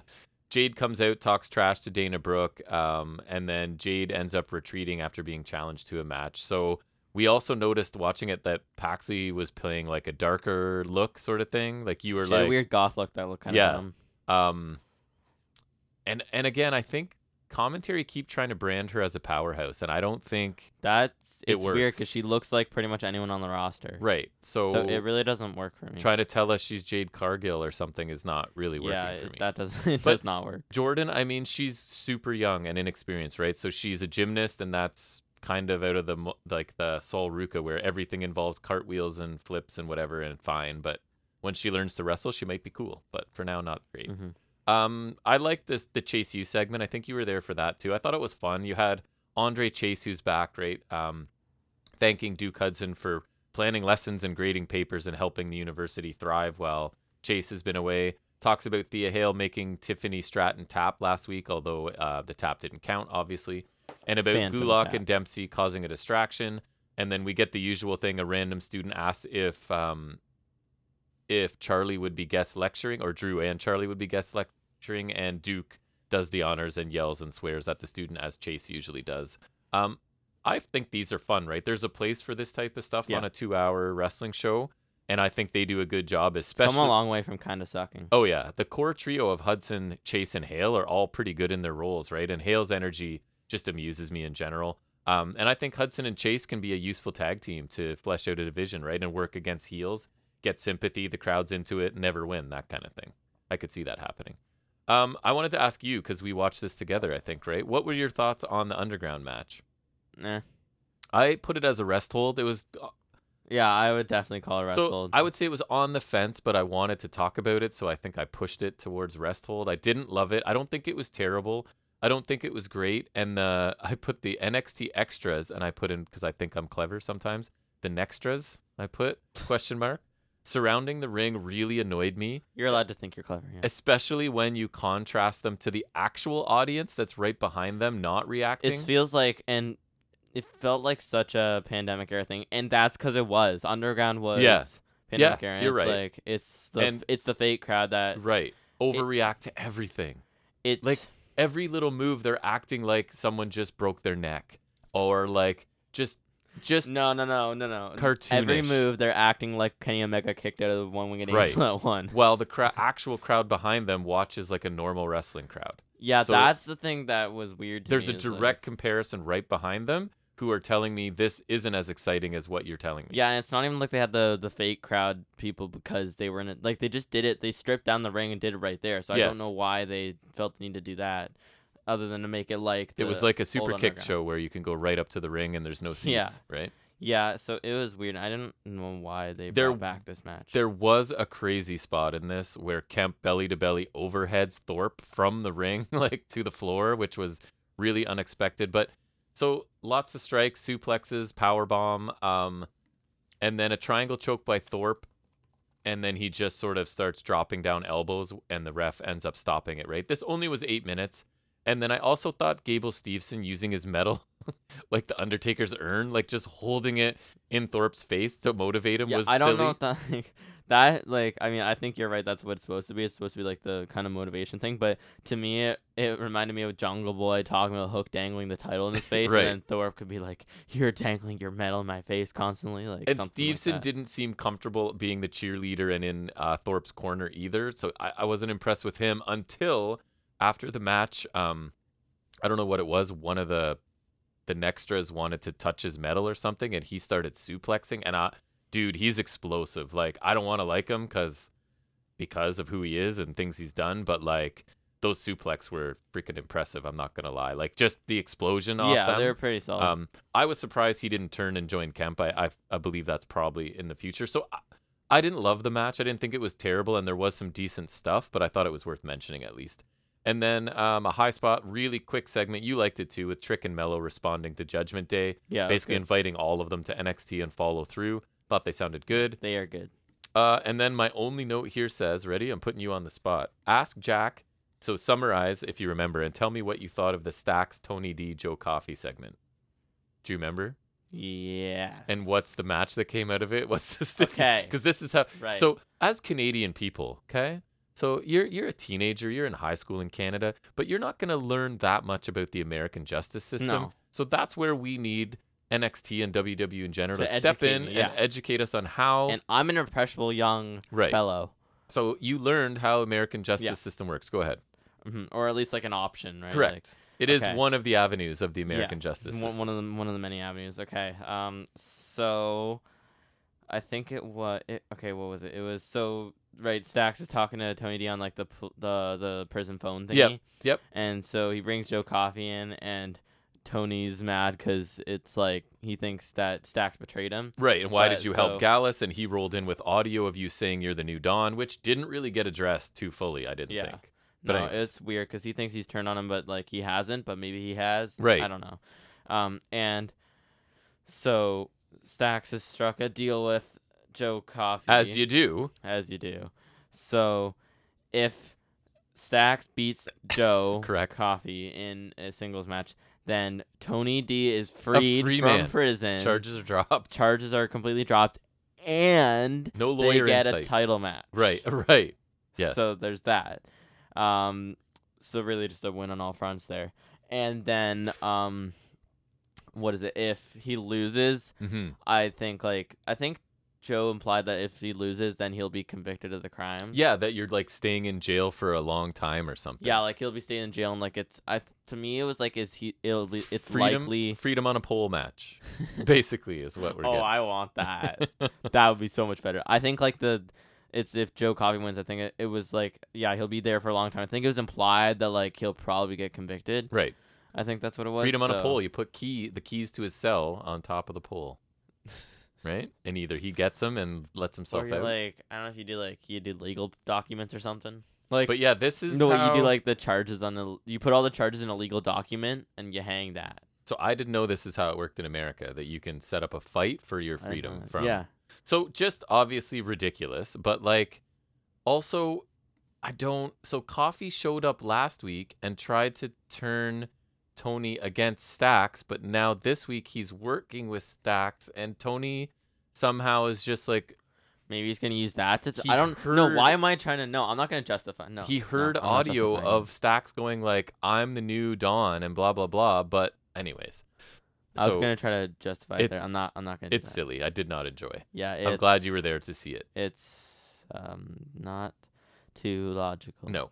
Uh, I actually liked a JC Jane match, and she was taken on Kyra, uh, No. Lyra, sorry, I Valkyria. think this is where I left. um, you did.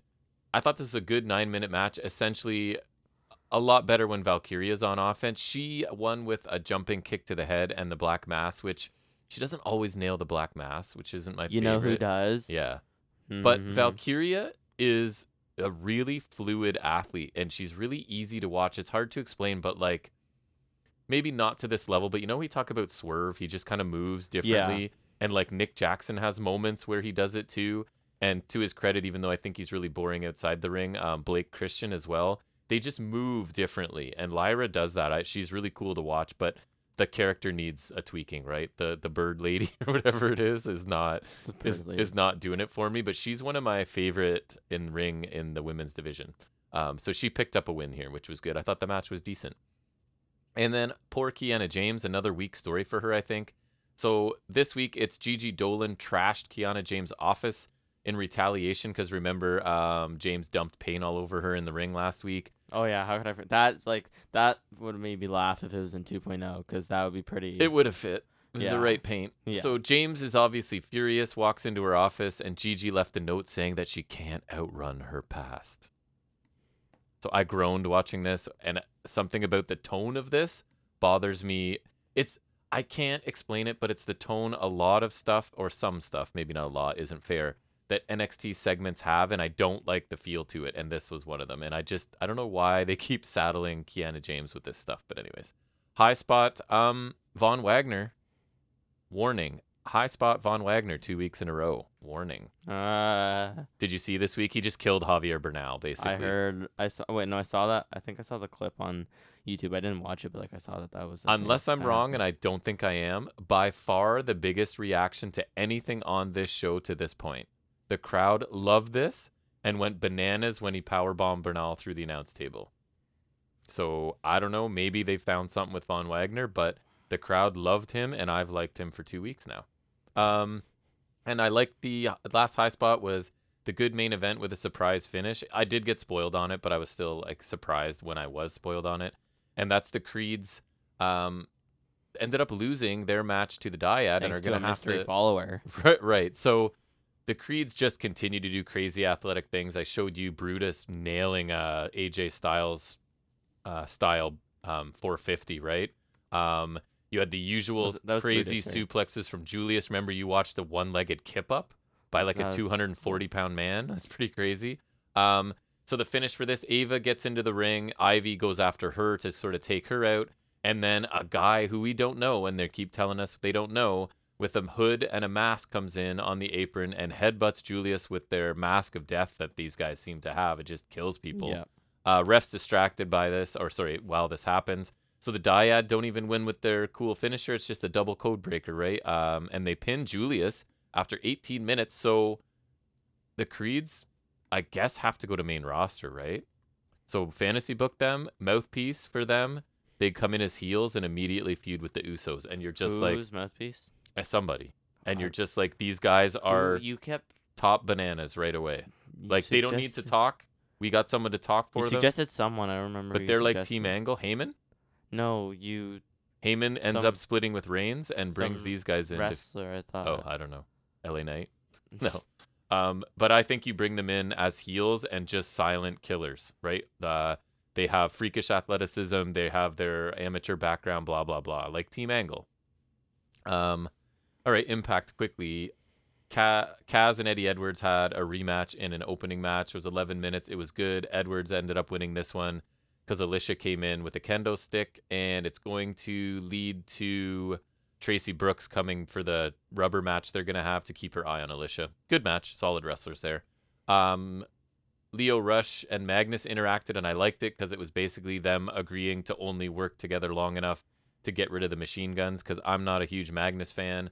I do like Leo Rush, so I was just personally glad to see that Leo Rush is going to sort of go and do his own thing after this, probably. Um, waste of a tag team match. You had, I didn't even write who it was.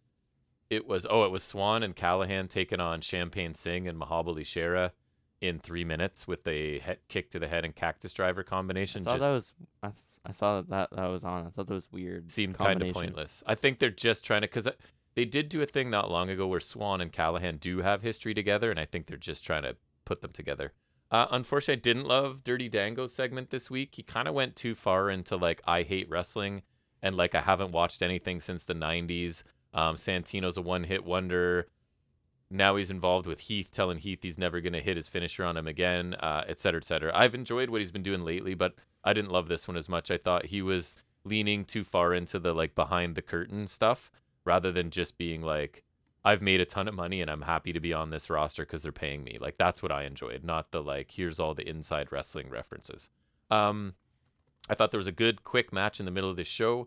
Alan Angels uh cuz he's kind of at odds with the rest of the design, right? Took on Jonathan Gresham. So really good action. Both these guys are good. Diener gets an Angels face near the finish again and Gresham hooks on a painful looking octopus. Angels taps after 10 minutes. Um, and then Angels goes against Diener's orders after the match and shakes Grisham's hand. So it's still just copy and paste design stuff. It feels really stale. They just need to let Angels get out of this and dissolve the rest of the group. Um, I thought they had potential right at the beginning, but Mhm. clearly they don't. um, I thought Gianna Perazzo and Trinity had a good interaction. Trinity was annoyed because Perazzo took so long to come and help her last week after Trinity had helped Perazzo before that. And Diana, while claiming that she wants Trinity at 100% for the match, and that's why she came out to help her, Trinity's more like, I think you took so long so that I'm not 100% for the match, right? And then Diana starts to kick in her heel attitude, which I really like because she starts saying she doesn't need anyone's help and she was the champ champ and she had a champ champ challenge and all this stuff. So I like when she's good no matter what, but when she gets heely, I really like it. So I like this exchange. Gianna starting to get snippy at the end is really what I like. Um, the super confident heel champion. Big rest hold. Just when I think the good hands who I like might get some traction, right? Nope, they get squashed by PCO. I saw a lot of people praising that in the comments. Really? Yeah. Uh, PCO by himself in less than two minutes, and everything that PCO did looked dangerous for the good hands. He had a deanimator to Hotch on the That's apron. okay though. They're, they're good hands. He had his PCO salt for the win, and so either PCO or someone he wrestles are going to get hurt really soon. There is no grace to his high risk stuff. He is simply allowing gravity to do the work, right? And I, it's going to end poorly for somebody. Um, and then if this embarrassment wasn't enough for the good hands, Hotch also has to take a beating from Scott Demore, actually a, a pretty good looking Sky High. And and just I thought that Good Hands were getting some positive attention as a tag team, they get buried here. You thought Um, wrong, sir. So Macklin and Bully Ray come out with chairs and they handcuff Demore to the ropes, drag PCO. Oh yeah, remember you saw this too? I laughed so hard. They drag PCO out of the arena so that they can cut to a different scene where they pour battery acid down PCO's throat, right? And then set him Oh, on fire. I saw part of it. Yeah. They literally pour lighter fu- fluid on him and set him on fire after making him drink battery acid. So I, I got a lot of amusement out of that, actually. Finally, the main event was solid. Um, the fans really got into Leo Rush, so it was Rush and Magnus take. Sorry, I call him Magnus all the time. so if you if you're a regular listener, just get used to. I'm gonna call Nick Aldis Magnus. It's just gonna happen. Um, taking on the machine guns. Rush really impressed with his just quickness and ability to avoid his opponents. Finish sees Aldis get the king, um, a king's what is it? Cloverleaf. He calls it king something. Anyways, I he don't has a know. name for his cloverleaf. Puts it on Alex Shelley with Saban making the save. Um, Leo Rush hits Saban low, kicks him in the head, setting up the final hour and the pinfall win for the heels here after 18 minutes.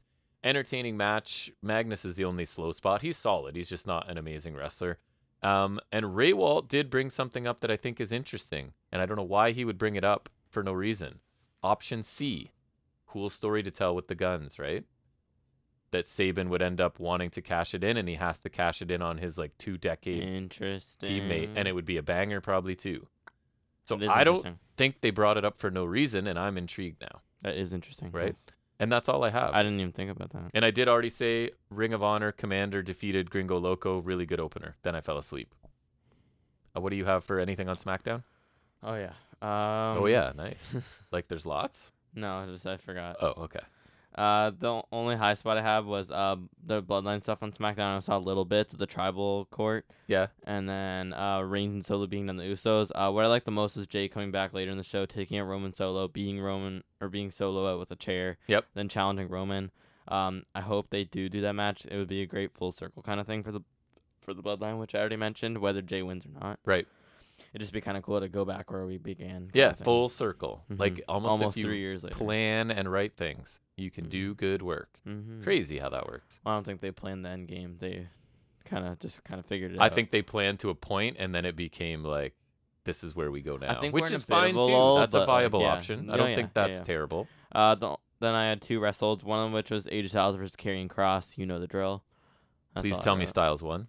I think so, but I just wanted to be mean In to Karrion gen- Cross. general, just get a shot in Just- a carrying cross. Yeah, just take get a- it. another pot shot at him. And then another one was uh, LA Knight uh, taking a hit row in a digital exclusive segment. Hit row still exists. Yeah, what a waste of LA Knight Yeah, uh, at their MSG show. Like, punished for getting over, but I hate. I fr- I don't It's like very saying that because possible. it's such a like WWE hater thing to say, but it's true sometimes, and I hope I- it's not for him. I don't want to jump to conclusions yet, but I think 'Cause that he- we're we're starting to kind of teeter in that direction. And a no, he's little. not too old, but yes, he is too old if you're gonna like do nothing with them for six, seven years, right? Yeah, then you you're- have to like.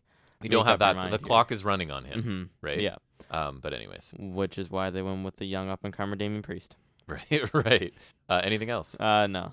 All right, and you said there's no new figures to Um, discuss no, today. not really. All right, so that's going to bring us to the end of episode 155. We'll be at three years next week, so I don't know if we're doing anything.